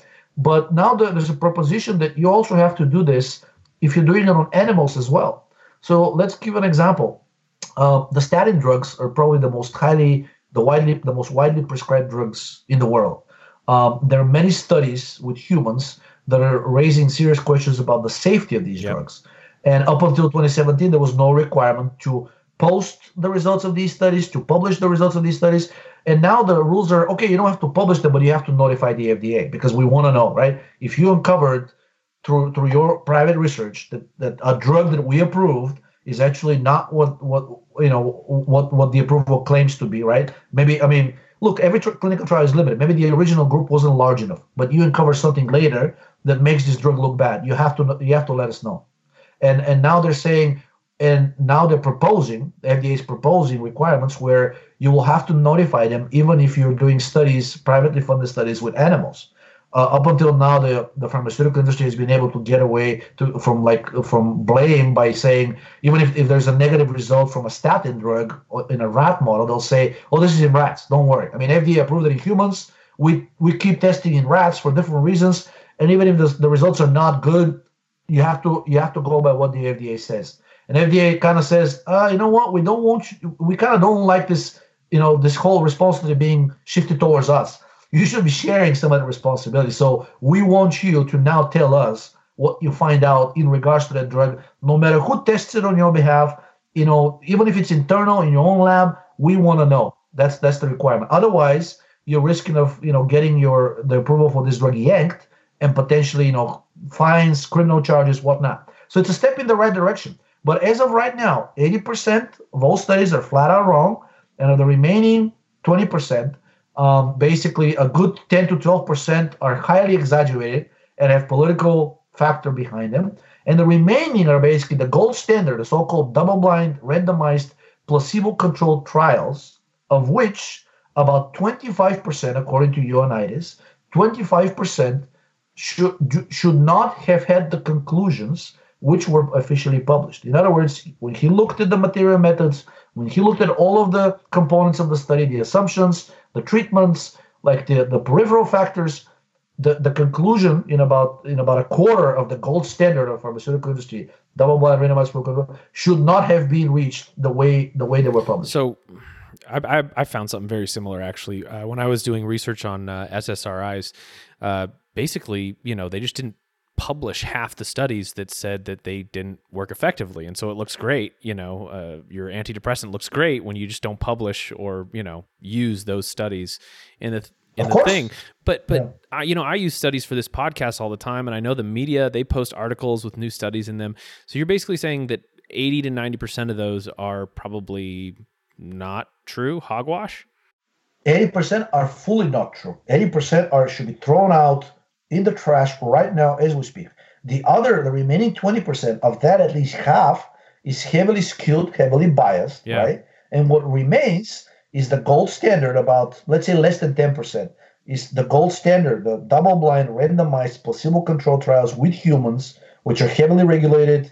They have to they undergo these, these tremendous, they're really heavily restricted and they're very expensive. It costs about uh, you know, a up to a billion dollars to push a drug to all the clinical trials that are required for approval. So of those gold standards that all the drugs that are in the hmm. circulation mm. right now, they all have to have undergone a clinical trial. Of those 10%, one quarter, in other words, 2.5%, are basically reach conclusions that are not justified based on the raw results from the study or based on other factors inside that study that looked at you know the the selection of the of the population. In other words, maybe you didn't like the study says, "Oh, great, this statin is amazing; it prevents heart disease." Yeah, but you biased, you selected your group of patients in a very biased way, and pharmaceutical companies do this all the yeah. time, right? So it's not outright fraud, but it's like it's like pushing pushing the boundaries in a way that really creates a result that's not justified by one or more factors that went into preparing. It's like study. soft fraud. So th- this leads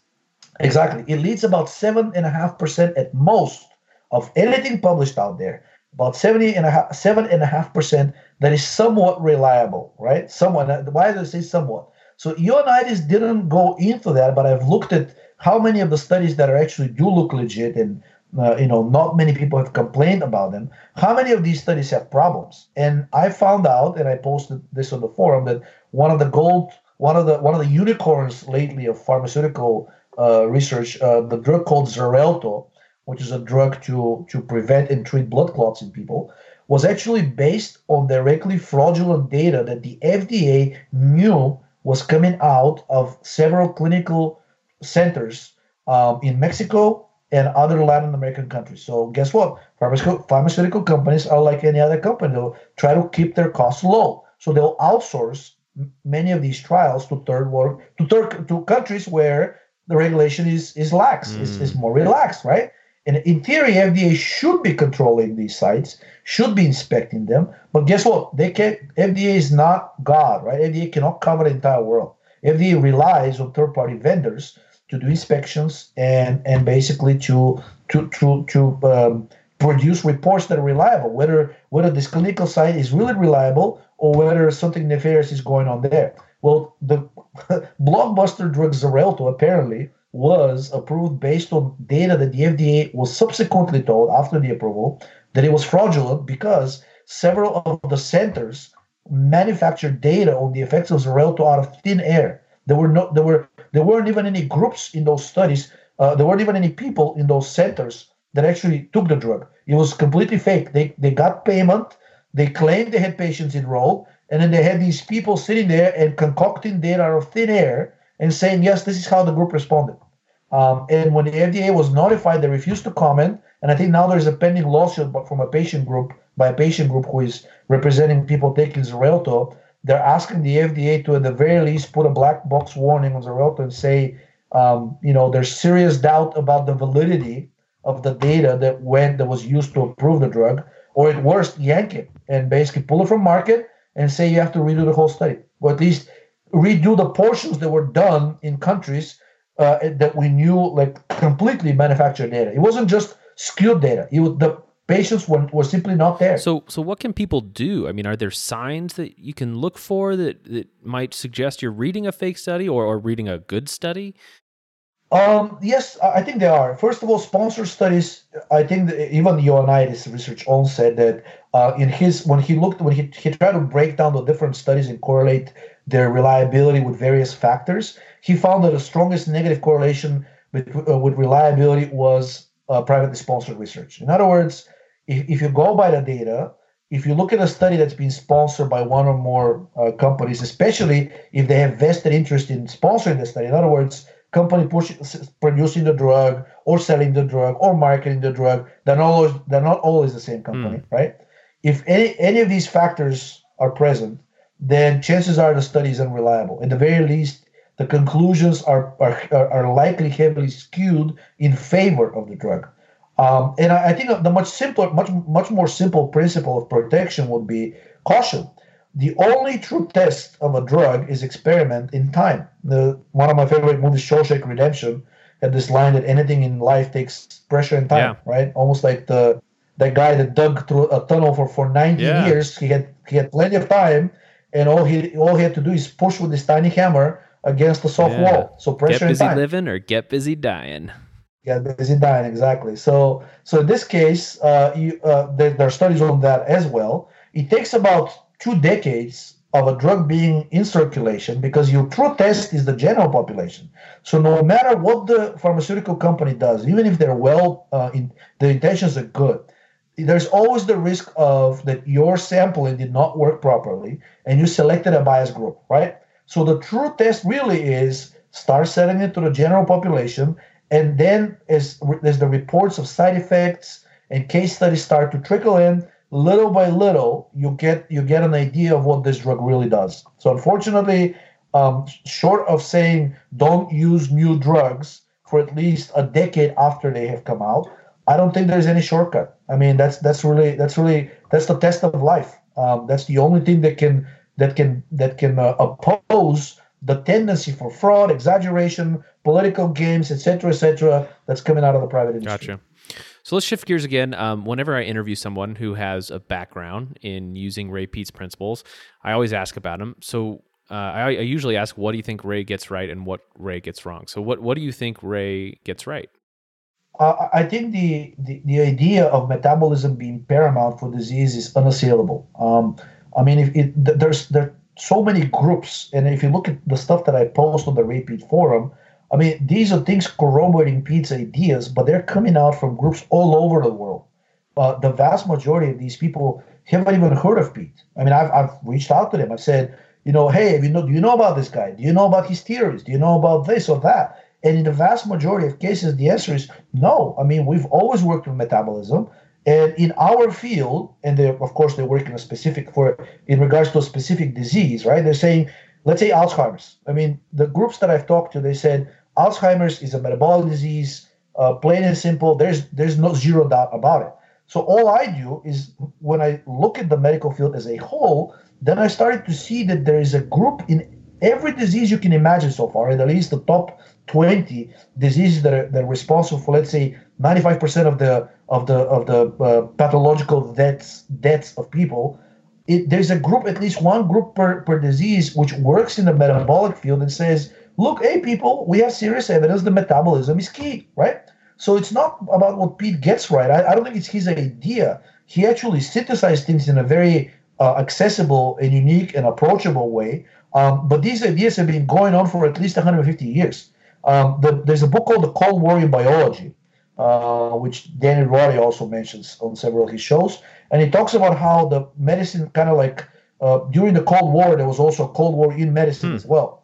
And it's the Western idea that supported genes and the Eastern idea, in other words, not just the Soviet Union, but also also the the Asian countries with their idea of internal energy, like qi, yeah. right? Yin and yang, right? So it was the West battling the battling the East in every possible way, and this this sort of spilled in also into medicine and science.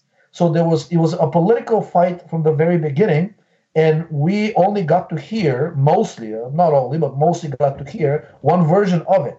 And now, when this version is no longer producing results, in other words, the genes are responsible for diseases, um, we have to we have to look at, at new things. And well, they're not new. We have to look at the other side, right? Um, and I think what Peat has been doing is just simply being the proponent of the other idea over the last, you know, over the 20th century when most people had not even heard of it.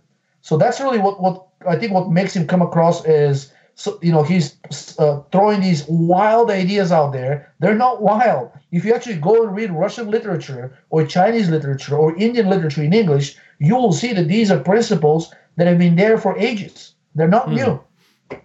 Um, so I, I, think what he does, what he gets right, is that um, the at this point, the I think the, the the opinion, at least the medical opinion, is even hardcore geneticists, is that genes directly probably do not cause disease. At best, they may make you more susceptible, right?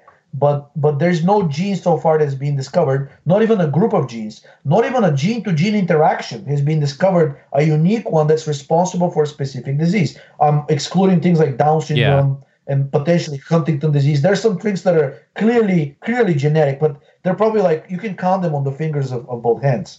And I think what Peat gets right, or at least is very good at, at promoting or publicizing, is that A, for the vast majority of diseases that matter to us, that kill the majority of society, all of the deaths that are basically based on a disease due to a disease, genes do not matter. What matters is your environment. What matters is what you eat. Now, and and, and I think another message that, that unfortunately that's probably part of the, one of the he does. Not that he gets wrong, but I don't, I don't think he emphasizes enough is that I don't think he's done a good enough job in, in showing people that just because something is hereditary doesn't mean it's genetic, hmm. right? And I think if he spends more time on that, I think that would be um, that would demonstrate to people it would actually be a very strong exposure um, of something that that the genetic field has been using as an argument uh, in their favor. They're saying, look, nobody can deny that schizophrenia runs in the family. Okay, but that doesn't mean it's genetic, right? And there are a ton of studies showing uh, uh, recently about the epigenetic inheritance of even minor things like a, like a fear of a certain smell or sound. Now, what they did is they were basically um, um, they raised uh, two groups of rats, right? And one group of rats was never exposed to a cat, right? And then and then they they produced offspring. And there was another group of rats, and they were on a daily basis they were allowed to smell cat urine, and they were allowed they were basically placed in a cage next to a cat. So the cat would hiss at them, or like try to swipe at them, would try to like basically yeah. eat them, right? So the, the rats are pretty astute into noticing that this is not a friendly organism. like if it if it gets access to us, yeah, we're done, yeah. right? Guess what? They transferred that fear to their progeny. So what they did afterwards was basically they took the progeny of the group that was never exposed to a predator, and then the progeny that was exposed to the smell of cat urine and the actual predator, right? And they looked at progenies of the two groups and they exposed them to cat urine. Now, keep in mind, the progeny has never yeah. seen cats. They're, they're, you know, brand new. The, the group that was descended from rats that were exposed to the cat immediately developed anxiety disorder just by being exposed to the smell of urine, right? The other group could not care less. In fact, they try to lick it, like, because it's salty, right? It has some yeah. ammonia in it. They try to drink it. They, they, they behaved as if it's just some liquid that deserves exploration, but not fear. The group that was exposed to the predator, I mean, their parents were, cowered in fear, you know, went went into the corner of the cage and basically refused to go near the corner of the cage where the cat urine was. They had never seen a predator. They simply smelled it through their through their ancestors. So so it's studies like this, and this has been extended now. There are actually extensive studies on Holocaust survivors showing that basically their their descendants had dramatically higher rates of diabetes, heart disease, depression, schizophrenia, like all kinds of cancer, right? all of these diseases that are that according to mainstream medicine have a heavily genetic component. Now, of course, the response from the geneticists is like, hey, look, the population that went to the concentration camps was was not randomly selected. You know what? That may be true, but there were tens of millions of them. And the if anything, the weight of the argument is on our side, saying that it's more likely than than not that this was transferred you know, th- this disease risk was transferred because of their experience in the concentration camps than because of whatever genes you people claim they're carrying that's making them yeah and, and, you're so not going to get at some point you're not going to get a huge genetic change right in just you know one one generation. So i mean like those mice it's not like any genes change it's just what they're exposed to that's being transferred to the kids so it's all environmental they, they even measured it.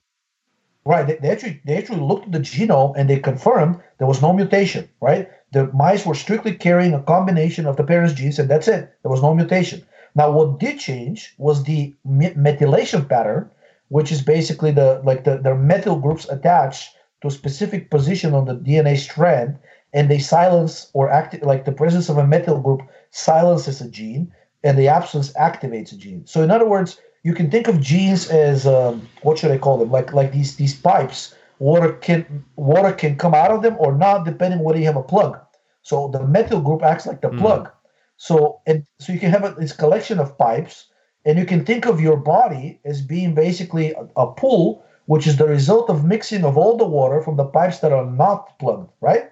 And then depending on how you plug the different pipes you know you can plug all of them or some of them right? You get basically a different exposure a different different a different organism. I mean it's still genetically the same but the way it's going to react to certain things environmentally, the way it's going to be susceptible to certain diseases and uh, or not, right? It depends on how these genes are activated and, and or deactivated. And that's and that's actually be that's hereditary. You can pass it on to the next so generation. So I, I, interviewed Travis Birch uh, probably about a month ago, and I asked him the same question. You know, what does Ray get white right? What does he get wrong?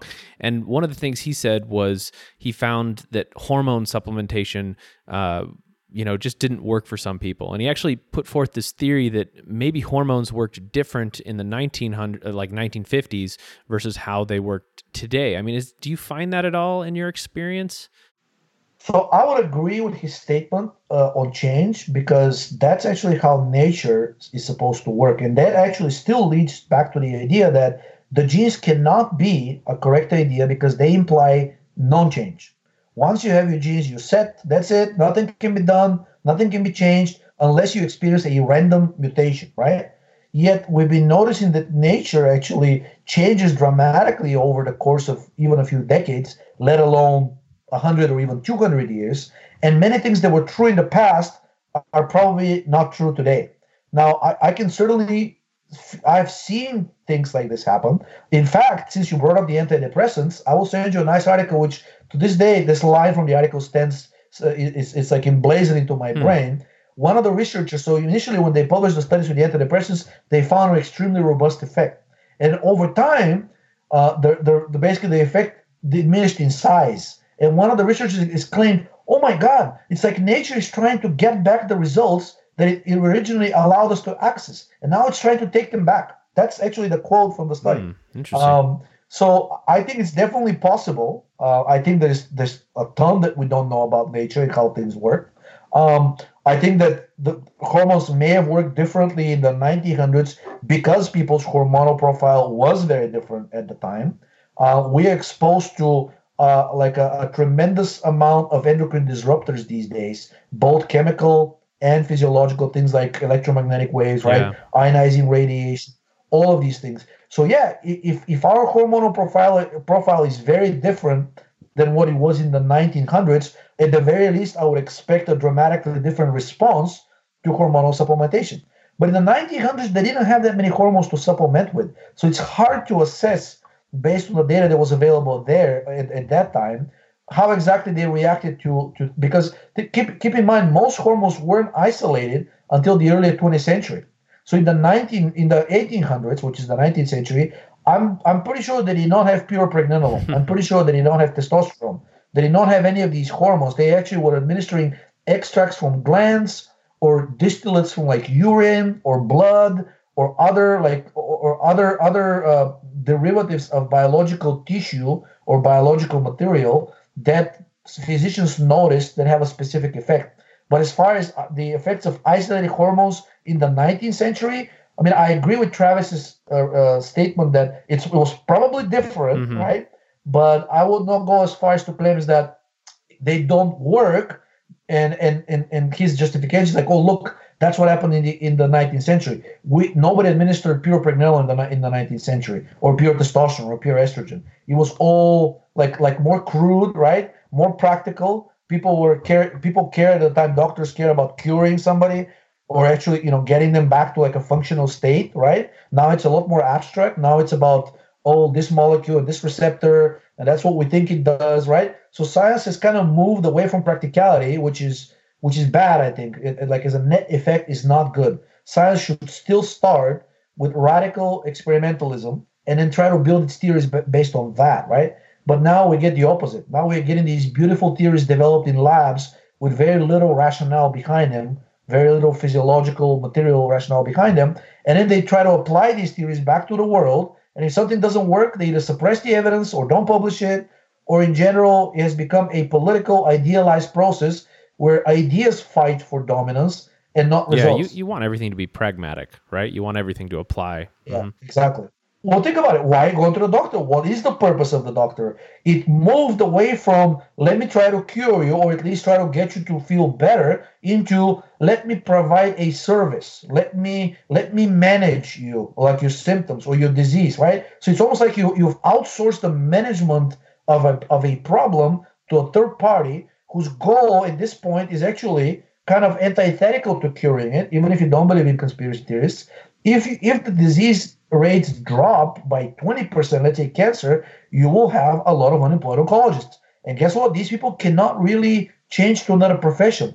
They spend 15, 20 years studying extremely intricate and specialized things that make them uh, almost almost incapable of doing anything outside of a very narrow subset of the medical field. These people cannot even become general practitioners anymore because they spent the last two decades studying nothing but a, a you know peculiar gene or, or something else related to a specific cancer, maybe even like a subset of a specific cancer. So that that's what this specialization has led to to, to an abstraction of science and to you know eventually uh, dis- destroying its effectiveness.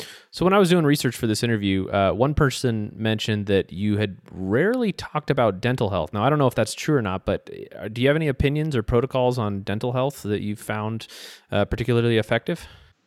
Yes, uh, actually, many people don't know, and there's a study I posted on that that most very competitive athletes have extremely poor dental health, and it, it'll be you know, when I say this and when I show the when I show the evidence, which at this point is being confirmed in pretty much every country around the world, so we know it's not genetic, right? At least strong evidence, strong evidence it's not genetic. And in the end, the question is, okay, so what what could be causing this? Um, again, most people don't know, but many competitive athletes are hypothyroid to the point where there is even a special medical term for female athletes. It's called the female athletic athletic triad. It's a specific. It's a it's a set of symptoms that female competitive female athletes develop, which is amenorrhea. They don't have a period, infertility, and and often mental disease. Mm. Right. Um, and I'll give you a specific example with a male athlete, Michael Phelps. Um, and a, many many star athletes don't talk about their their problems because you would kind of you would tarnish the image of them being invincible and better yeah, than totally. us and being superhumans, right? It's, it's it's it's really it's like it's a very bad idea to talk bad stuff about your commercial especially if you have sponsors because that's what they are. yes, exactly. Especially if you have sponsors. So not many people probably know Michael Phelps is actually a very uh, he's a, he's a he suffers from clinical alcoholism. He got busted multiple times for DUI. Of course, Maryland police is keeping it under hmm. wraps, mm. but the records are out there. And only recently, he basically admitted that he's been um, he's been to rehab four times, and I think two of the times were involuntary. The judge basically told him, "You go to rehab or, or you go to jail." Like you, it, has been too much, even for us, even for, for you as a hero and uh, and this icon of, of, of, of athleticism. It's too much. Uh, we cannot tolerate this anymore. You're out of control. And and he attributes his his alcohol problem, uh, alcohol abuse problem, to the fact that he had like a you know he had problems in his childhood with with self image. I think he was he said he was a bullied a few times. I'm sure all of this is actually is contributing, but the main problem is that the overexertion in competitive athletes leads to dramatic suppression of the thyroid gland and consequently of of basically overactivation of adrenal function. And it has been shown that whenever you have a thyroid problem, it leads to to basically decline in carbon dioxide production. Carbon dioxide production uh, is crucial for bone health and especially dental health. They're all still bones, right?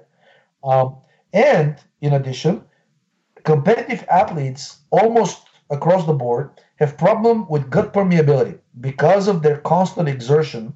Usually, you know, that's why the athletes it involves some kind of a physical, intense physical movement. You may be a swimmer, you may be a boxer, you may be a, a gymnast, whatever it is. But you, you're you're pushing your body to the limits on a regular basis, and that's one of the most certain ways to cause uh, a dramatic increase in gut permeability, dramatic increase in endotoxin absorption into the blood, and subsequently translocation of the endotoxin and even some of the bacteria that was in your gut into different tissues I've already posted, you may the studies I posted on the forum about many cancers. When they actually operate and take them out, they find there, the in the cancer there's endotoxin and bacteria which can could have only come from the gut because it matches perfectly the composition of the microbiome. And conversely, when they administer antibiotics to animal models, in many cases the cancers disappear. So they're driven. The cancer is driven by this this gut dysbiosis the endotoxemia and the bacterial translocation into distant places. What does that have to do with teeth? Periodontal disease is known to be caused by localized inflammation, activation of the endotoxin receptor TLR4, and the heavy presence of bacteria there. And the dentists have been mystified for decades as to what's causing this. What is endotoxin doing in your teeth? How is this possible? There shouldn't be endotoxin here. Guess what? It comes from the gut. You don't need to like you don't have to eat endotoxin. But the very fact that the, the TLR4, which is the endotoxin receptor, is known to be very highly expressed in inflamed gum tissue, and the more severe the periodontal disease, the higher the expression of the of that receptor, speaks heavily of the uh, of basically of, of an endotoxin angle uh, in regards to dental health. And also, they you know even dentists know that you know, the gum tissue of these people with periodontal disease contains a lot of bacteria. So, conversely, back in the days, in the before the 1950s, there was no periodontal special. There were no periodontal specialists. There weren't that many endodontists. There weren't that many dental surgeons. There wasn't. I don't think there was any dental cleaning, which is what mm-hmm. we do mm-hmm. right now, right? You go to a dentist to they they apply anesthesia because they go under your gums to get the bacteria and the plaque out of there. They were treating people with periodontal disease by administering either laxatives or antibiotics, which demonstrates directly the connection between gut health and dental health. and also there, there, there there's multiple studies which that demonstrate that if you elevate the levels of carbon dioxide in the blood, dental health dramatically improves. So it's just like your bones.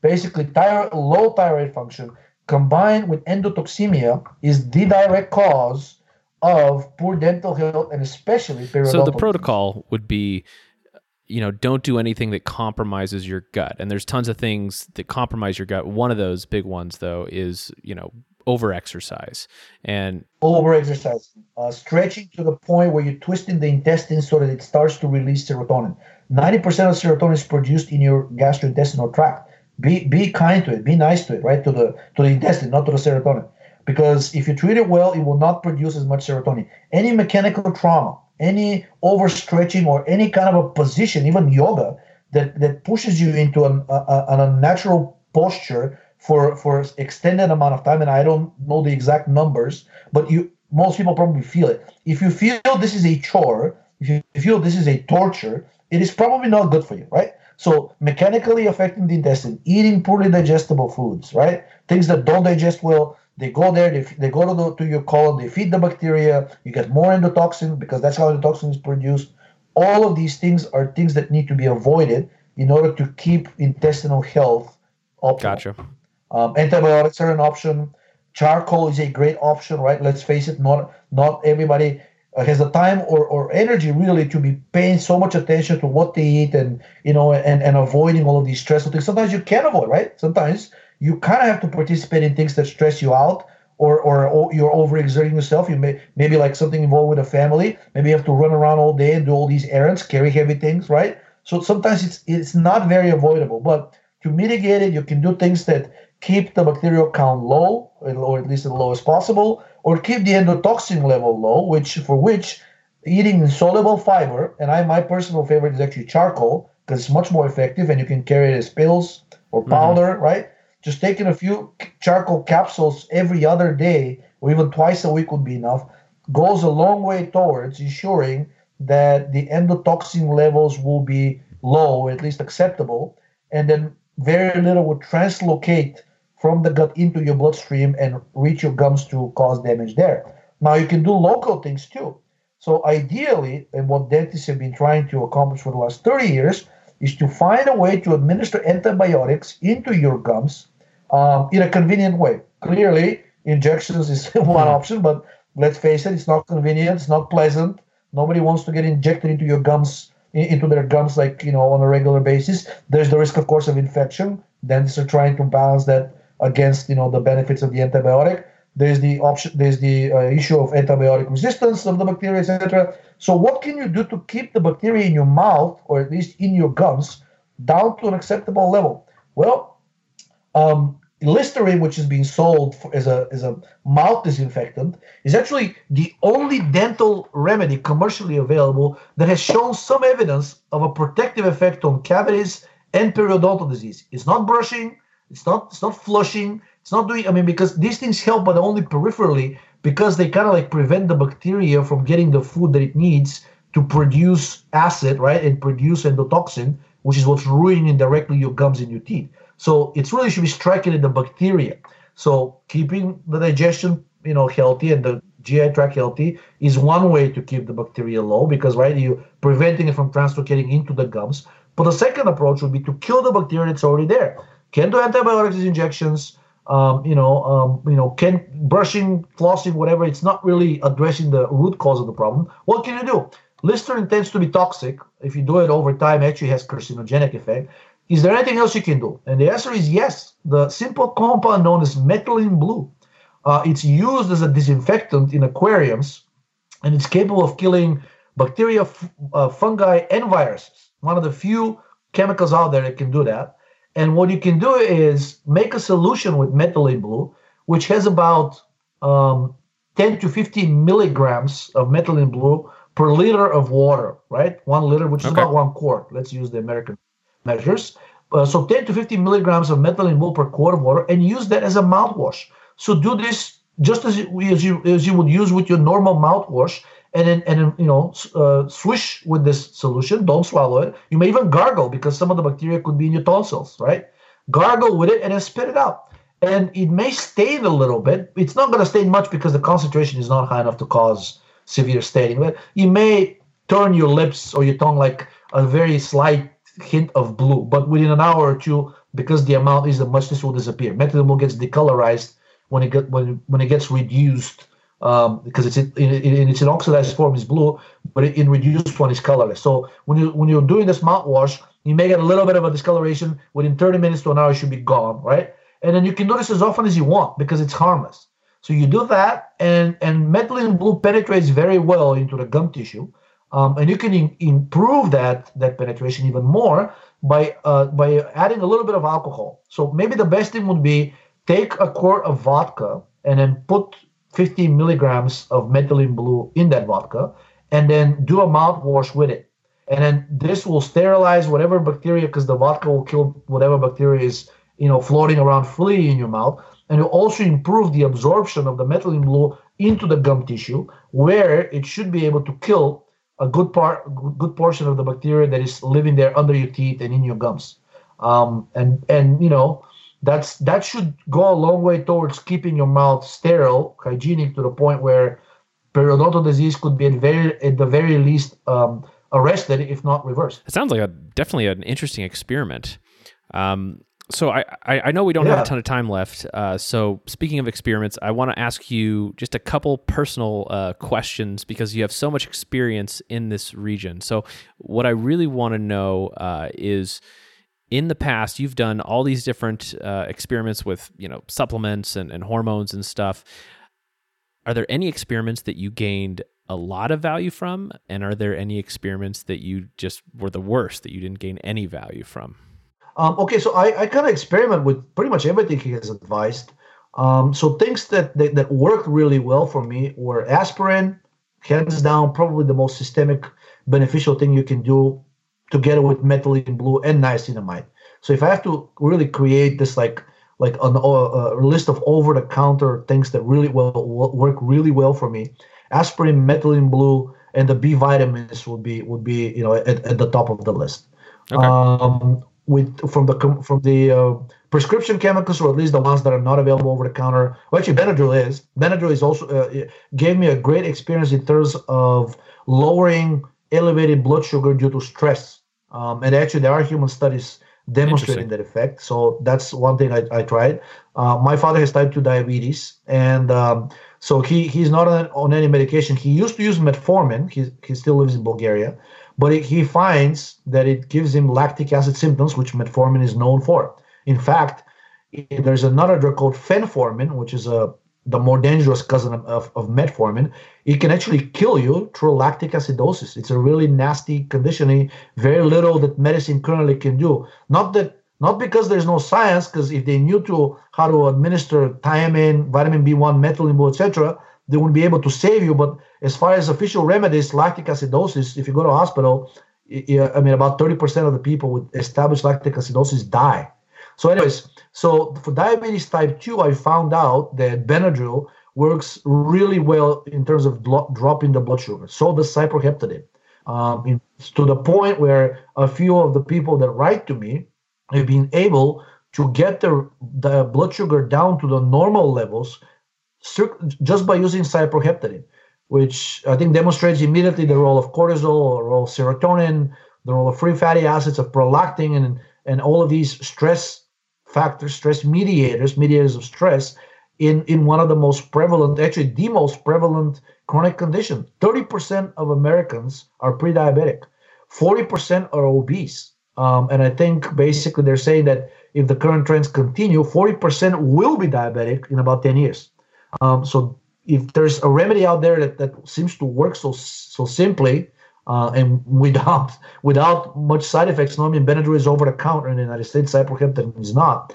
I think that's something that needs to be more widely known. Things that uh, other things that worked, the antibiotic uh, approach worked, but I noticed that um, basically the I started getting diminishing mm. effects, and I think in my in my view this is due to bacteria becoming uh, adapted to the antibiotic, to the specific antibiotic that you're using. So as far as keeping the gut clean, which Peat is very big on, um, yes, the antibiotics work, but if you use the same antibiotic over and over and over again, eventually you'll get at least I got uh, diminishing results and even constipation, which is a sign of that you know it's really not helping. It should be the other way. Like the bowel transit should improve if the gut microbiome is is uh, yeah. is reduced. So what worked in that aspect is is rotating antibiotics. So maybe you know one week if you're having really bad digestive problems, you, you, you use tetracycline antibiotics, and then like the second time, next time it happens, you don't use that. You use like the one of the penicillin classes, right? Like amoxicillin, um, you know, uh, penicillin. Um, there, there are quite a few of them that are out there. Um, and then the, the next time this happens, you can pr- probably use one of the macrolides. Um, so so just rotating the antibiotic in general seems to work, but they they're not over the counter, so they're yeah. hard to find. So so um, is is there any self experiment you did that you know you went in thinking this was going to be great and it just ended up being terrible or just fell flat? So I had a very poor experience with milk for ages for ages. I mean, this, as you know, milk is very big in in, in Peatarianism, and um, you know, just in general as a recommendation of uh, uh, uh, as a food, uh, a recommendation for a food. And I I could not find a good milk until um, I'm not going to mention the brand because I don't want to I don't want to sound like an endorsement. But recently there was there was a type of milk uh, released, and I buy it from Whole Foods because I don't live near a farm. So I kind of, I mean, I'm relying, uh, relying on commercial food. So all of the milks that I tried, even the organic ones, turn out to have either gum, some kind of a gum in them, acacia gum, carob bean gum, locust bean gum. They're all used as emulsifiers, even in organic products, inorganic products, um, and, or even car- carrageenan. That's also approved for for usage in organic yeah, products. Kind of nuts. And sometimes they don't even list it on the label because if it's below a certain amount per gram, they FDA regulations say you you you can skip it. You don't have to list it on the label. But I, I have a lab which I use to test a number to test different chemicals that we get from our bulk vendors, right? When we produce supplements, I want to be sure that what I'm putting out there is actually what it's supposed to be, right? So we have a lab that does tests, and I've sent to them milk samples from pretty much every vendor, large commercial vendor that sells in Whole Foods, and every single one of them turned out to have either silica or one of the gums or carrageenan, and none of these things were listed on the label. So I had poor experience with milk for, up to maybe four years until last year I stumbled upon a milk that la- the label basically said it's just milk and vitamin A and D. And then uh, that milk seems to have been sitting well with me. And for the first time, I experienced the benefits of, of drinking more milk because you know the if, if your metabolism improves, your temperature should rise, your pulse should rise, your mood should improve. You know, many things should improve. You should you should feel healthy, right? And and every time I tried a different milk brand or, or, or even cheeses, I had this poor experience. My digestion will slow down to a crawl. Um, I'll get like irritable. I'll get uh, depressed. I'll get annoyed, easily annoyed. Um, and these are all signs of, of intestinal irritation, intestinal inflammation. So milk for a very long time did not work for me at all. Uh, and I've, I, I think I've been pretty vocal about this on the forum as well. Uh, dairy uh, worked a little bit, but not nearly as well as I thought it should. And again, I, I found that most cheeses through lab testing contain things that you would never think should be uh, you know you'll find in a cheese. Some of them c- contain sand. some of them, which is uh, I guess that's where they extract the silica from, right? Some of them, some of them contain actually have a abnormally high level of endotoxin in the actual cheese. That's what the lab found, actually higher than what FDA allows. Some of them contain fecal matter. Some of them contain silica, you know, which is pretty common. It's an anti-caking agent. Um, some of them contain very high levels of the endocrine disruptors such as BPA or BPS, which is a its more recent replacement. So unfortunately, the food that's out there is is, is highly compromised. And uh, my the you know my poor experience, the most poor the poorest of my experience have been with finding and experimenting with a number of different foods that that uh, metabolic theory or Peatarianism say should work, but they didn't. Not only they didn't, but I felt like they were making me worse. Um, and probably the crown jewel is I do not respond consistently well to thyroid. I think that's and that seems to be uh, the experience of many other people as well. Um, and I found out that if I take thyroid, but my digestion is suffering, in other words, if the gut is irritated for whatever reason, it actually can make me feel worse. So in my case, it is better to take something like, let's say, like I'm already in a situation where gut is being irritated uh, you know, bowel transit is slow, uh, slowing down. So for me, it's better to actually try some cyproheptadine or Benadryl, which blocks serotonin and toxin, and then a few hours later try thyroid. Because if I don't, if I take the thyroid while I'm in this state of agitation and nervousness and irritability, thyroid actually makes it much mm. worse. So, lastly, the uh, the other thing I like to ask people who I interview, uh, in a few sentences, what do you find out there is the worst mainstream advice that people hear for their health? Um, I think eat too little, and, and uh, what is it? The the, the motto is uh, eat less and move yeah, more. Yeah. Right. Um, I I think that just in general, considering the food that we have, which is already compromised, eating less of it can sometimes be beneficial. But they're not really advising you to eat less of any specific foods, which is what the advice should be. They're saying just eat less calories calories in general. Well, nothing. Very. I'm sure said nothing. Very few things are worse for your metabolism than not eating enough calories right? Ultimately, um, you know, uh, not many people know, but uh, people who are overweight, even obese in general, on average, have higher metabolism than skinny people. Now, the metabolism is mostly determined, endogenous resting metabolism, RMR, resting metabolic rate, is determined mostly of the ratio of lean mass to uh, to total mm. body mass, right? And believe it or not, skinny people have a lower ratio than obese people because they carry, yes, they carry less fat, but also carry a lot less muscle as well. So it's if you have to choose between the two evils, being obese or at least overweight may be preferable, which has recently been confirmed in a number of studies, and now they call it the obesity paradox. Yep, yep, I've heard of it. Post that I've made on the phone, right? Yeah. So these people, the, apparently obese and, and, and, and overweight people, tend to fare dramatically better in, in critical health conditions. So if you're in the hospital you have a several-fold higher chance of dying regardless of the reason you went into the hospital unplanned, right? We're not talking about scheduled surgeries. Like, let's say you have to go to the ER. Your chance of dying in the ER is two to three-fold higher if your BMI is below 25. Yeah. Right.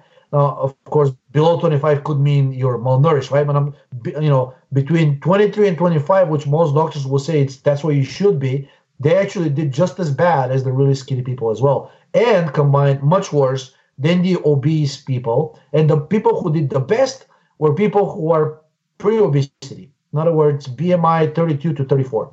Um, so eat less and move more. It's a recipe for disaster, and it's the way it currently stands because they're saying, you know, don't eat animal products, don't eat animal fats, eat mostly plants. What was that famous guru dietary who said, eat real food, not too much, mostly yeah. plants? Wasn't there like uh, a was that David yeah. or uh, the the avocado guy? I don't know. It may be the avocado guy, but he's a famous nutritional guru. Published a few books. Most doctors are currently more or less basing their their dietary advice on his yeah. on, on, his work, and I think that specific advice, uh, eat okay, eat real food is good, right? But what does that mean? It, it does involve animal food. It involves seafood. It involves you know it involves uh, beef. It involves uh, things yeah. like lamb. Um, so so eat real food is a good advice, but he has to the context matters, right? If that and he he kind of establishes context with his second advice, mostly plants, absolutely not. Uh, I mean, depending on the plant, most plants, just like us, they don't like to be eaten. um, in fact, they've developed they've developed a number of different defense mechanisms against being eaten. And there's only certain portions of plants that are really meant to be eaten. And if it's a plant, if it's a vegetable, actually, most of them have developed defense mechanisms everywhere um, that prevent herbivorous animals from eating them. But the herbivorous animals have developed counter defenses, which is this extensive stomach that contains three or more chambers, right? The ruminant animals. So they sit there and they can digest and digest and digest. They spend 12 hours digesting a single meal of grass because they have to break down all of these. Uh, in order to break down the plant, they, they have to put in all of these digestive enzymes and and and spend a lot of time grinding it right we our stomachs are not that way and plants we're not meant to eat the most of the plants that grow above earth um, we some of the root plants are, are beneficial for us kind of because they contain uh, in many cases the the let's say like take the potato well the potato the fruit of the potato is actually in the root right so that potato the plant like uh, is kind of like evolved to be to be eaten not digest not cut up but they're hoping that it will be carried away further away from the plant so that the plant can reproduce. Um, some of the other roots like like turnip, like carrots. Um, uh, so these things are, are probably also not. I mean, uh, I think ginger also grows underground, or not, um, or at least, or at least curry. So these things are, are, are less bad because they were kind of meant to be consumed by other organisms and carried away. They also because they they try to prevent themselves from being eaten by bacteria. They all, they contain many of the many of the roots contain strong antibacterial and antifungal chemicals, which are also beneficial because we have fungi and we have bacteria in our intestine, and they're they're almost universally pathological. They're not good to be. They shouldn't be there, at least in large numbers. So roots of the plants are usually okay. Most of the of the plant that grows above earth is not okay in its in its raw form. So all of these vegan movements and things like Sweetgreen and and chopped and, and I don't know what other big salad chains are out there. That's actually one of the worst foods you can eat. Like you, you're not a horse, you're not a sheep, and, and you're not meant to be. Uh, I know some politicians probably come close to that definition, but uh, you're not meant to be eating these things raw. So cooked, I think uh, if you're cooked, then the green leafy parts are probably beneficial because they contain a lot of keto acids and they contain calcium, they contain magnesium because of the chlorophyll, um, which is kind of like our hemoglobin, but instead of iron, it contains magnesium. But in order for these things to be to be uh, digestible and utilizable by our organism, they need to be cooked because it's the heat process that really breaks down um, many of these enzymes that are that were developed by the plant to prevent digestion. So cooking is the equivalent of the three chamber stomach of the ruminant animals.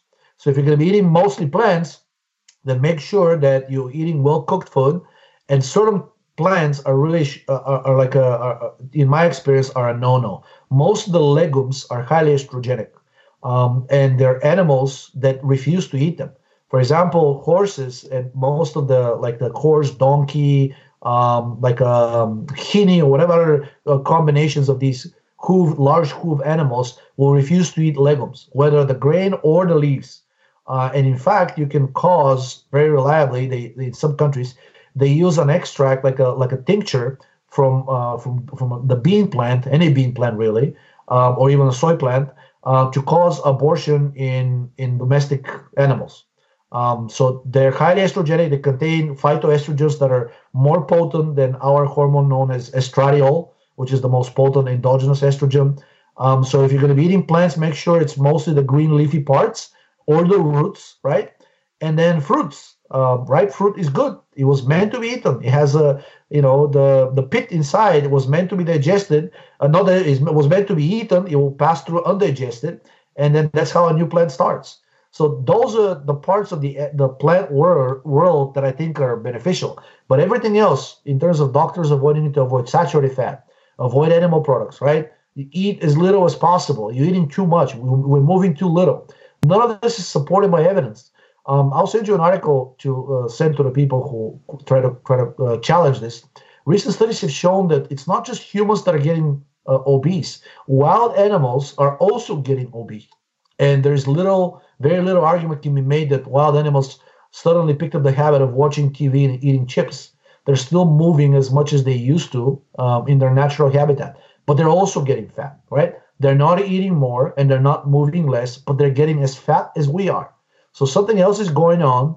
And even though like the maybe no single cause, it's very obvious that it's has something to do with decline in the quality of the environment, probably mostly related to endocrine disruptors um, and other stresses such as increase in carcinogenic chemicals, electromagnetic field exposure, um, and just just stress in general. Even wild animals, where recent studies demonstrated that the levels of cortisol in fish have, have risen dramatically over the last 10 years, and nobody knows why. At the same time, the levels of thiamine, vitamin B1, in fish has also dropped, and and it's it's acknowledged universally that both of these are bad signs, but but there's no explanation for them currently. Um, so if so, it's not that we're eating too much and we're moving too little. Um, some people maybe, but that's not what's really killing you. What's killing you is the decline of metabolism as a result of potentially eating, uh, you know, eating too little and moving too much, and also a number of different factors, more or less invisible, that are in the environment, such as you know, um, you know, keeping your cell phone glued to your head, whether directly or through one of these Bluetooth earpieces at this point, even NIH published a study saying uh, EMF is directly carcinogenic. There's very little doubt about it.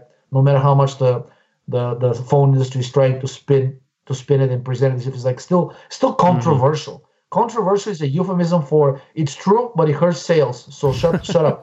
So that's that's that's really what what they mean wow. by that, or at least delay the publication until we can sell some more. Yeah. Um, but if, if it's any if it's any indication when the government, which is heavily controlled, the agents are at this point captured by the by the private industries in many cases. If National Institute, National Institute of Standard and Technologies (NIST), which is located about three miles from where I live, um, and then National Institute of Health, also about you know a few miles from where I live, if both of them are coming out with extensive studies saying uh, cell phone radiation is a known human, not probable, known human carcinogen then then I think it's already established. In other words, even if these conservative agencies that are serving businesses are already saying that, it means the reality is probably much much worse. You know, much scarier yeah. than that. Yeah, well, this exactly. has been just like such a treasure trove of information on your health and stuff. So I think we should probably wrap it up here. But what's what's next for you? Do you have plans for a new supplement, a book, new studies? Uh, yeah, I mean, I will continue with the studies um, and and products as well. Um, our up one of upcoming product that will hopefully will release in the next month or so will be a, a very potent fatty acid oxidation inhibitor, um, similar to the drug meldonium, also known as mildronate. Um, and that that is a drug that was originally developed to treat angina or chest pain in people and heart disease. Uh, it was developed in the Soviet Union and subsequently it was never approved for, for, for any such indication in the Western countries, uh, but it was it found use as a doping agent for athletes. In other words, it improves the performance of the individual because it improves the performance of the heart by shifting your met- metabolism towards oxidation of glucose and blocking the oxidation of fat. But it recently got banned, uh, so now it's basically if you if you're caught possessing it, uh, there could be penalties for that, um, and it's very hard to obtain, right? So it also requires pretty high doses in order to be effective. So there is a molecule out there that works very similarly. It's little known because it's just an obscure group in Europe that published on it. So we we we have a lab now that we work with very closely, and we managed to synthesize it. So we will be releasing that as a product, and it's about 15 times more potent than wow. mildronate in inhibiting the oxidation of fat.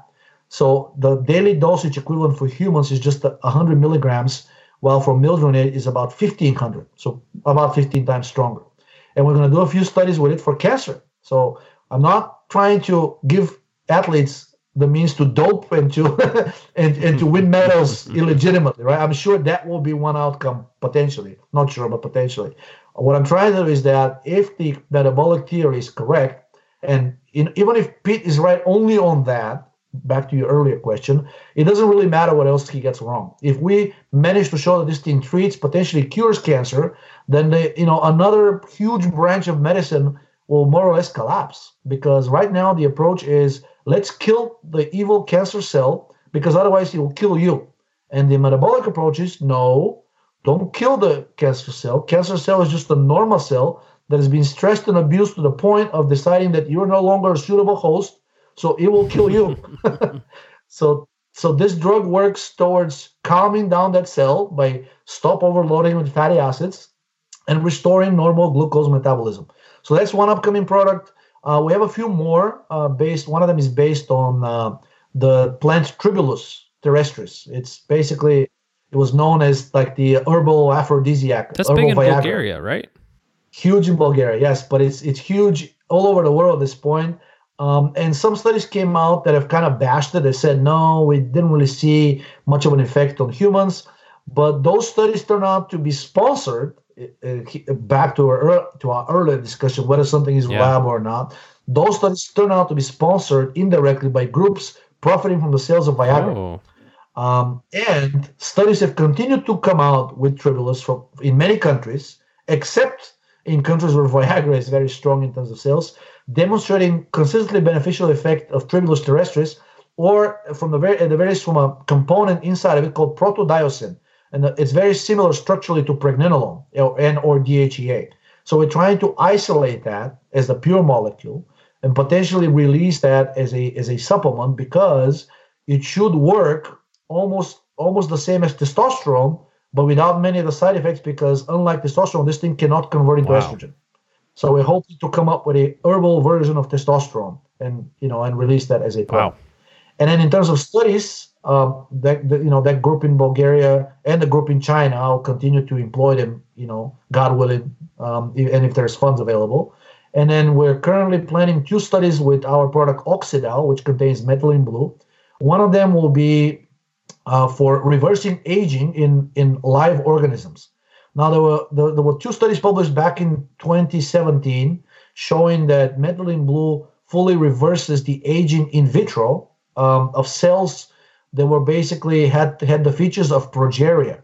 And progeria is a, a disease of accelerated aging where you look at people that are that are basically you know eight years old and they look like yeah. they're 80 just if you google progeria you'll get this so it was shown that methylene blue reverses that in a pet in a pet in a petri dish so we're trying we're actually currently embarking on a study that will try to do the same thing in a living organism uh, i think the first study will be with yeast just to confirm whether I mean just to see if if if if, if the results are promising, and then if that works, then we'll move to another organism, uh, which will be either a, a, a rat or, or or a mouse.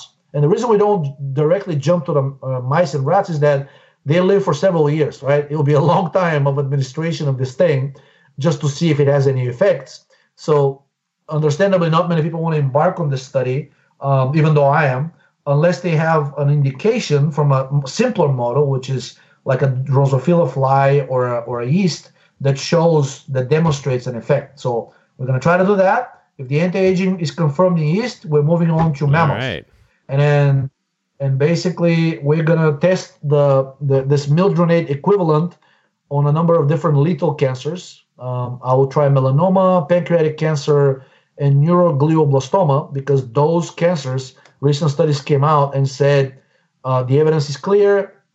specifically, these cancers. I mean, I'm pretty sure it's all of them, but specifically these cancers, there's evidence that they they prefer fat as fuel and not glucose. And if you inhibit their either their supply of fat or you inhibit their their ability to metabolize fat or whatnot, these tumors disappear almost magically over the course of two three days. So we're gonna test uh, this new fatty acid oxidation inhibitor uh, for a number of these cancers um, using either mice or rats or hamsters or whatever is available. So it should be it should be pretty exciting. Yeah, that sounds that sounds great. Well, thanks again so much for being on, man. I, I really appreciate it. Uh, there'll be a bunch of stuff in the show notes, a lot of the links Georgi mentioned here, and uh, yeah, thanks again, man. Thanks a lot. Thanks, uh, thanks for inviting me, and I'll send you, uh, you know, the links that I remember we discussed. Uh, I think the UNItis studies will be very important because many people don't even know about this guy and his work um, you know the, uh, the, the studies on dental health, the correlation between athleticism and poor dental health. I think that that will come as a shock to many people, saying like, how come these people are should be the spitting image of health, and apparently yeah. they're not. All right, great to talk to you, Georgi. Great to talk to you, man. Thank you. You know, Georgi has such a flow. You know, I really enjoyed how he can go from topic to topic almost seamlessly and really connect them in a way that makes sense. You know, when I asked him about the the whole dental health thing, I was a little curious and skeptical when he started talking about Michael Phelps, but he, you know, he brought it around and it, it made sense. So, anyway, lots of links in the show notes. There's a bunch of studies on DHT, prostate cancer, uh, the falling credibility of science. Uh, you can also find Georgi's store online. Uh, and you can find the link to that store in the show notes. You can also look at methylene blue info if you're so interested. Now, if you got value from this podcast, we need your help. Please share it to get the word out about quacks.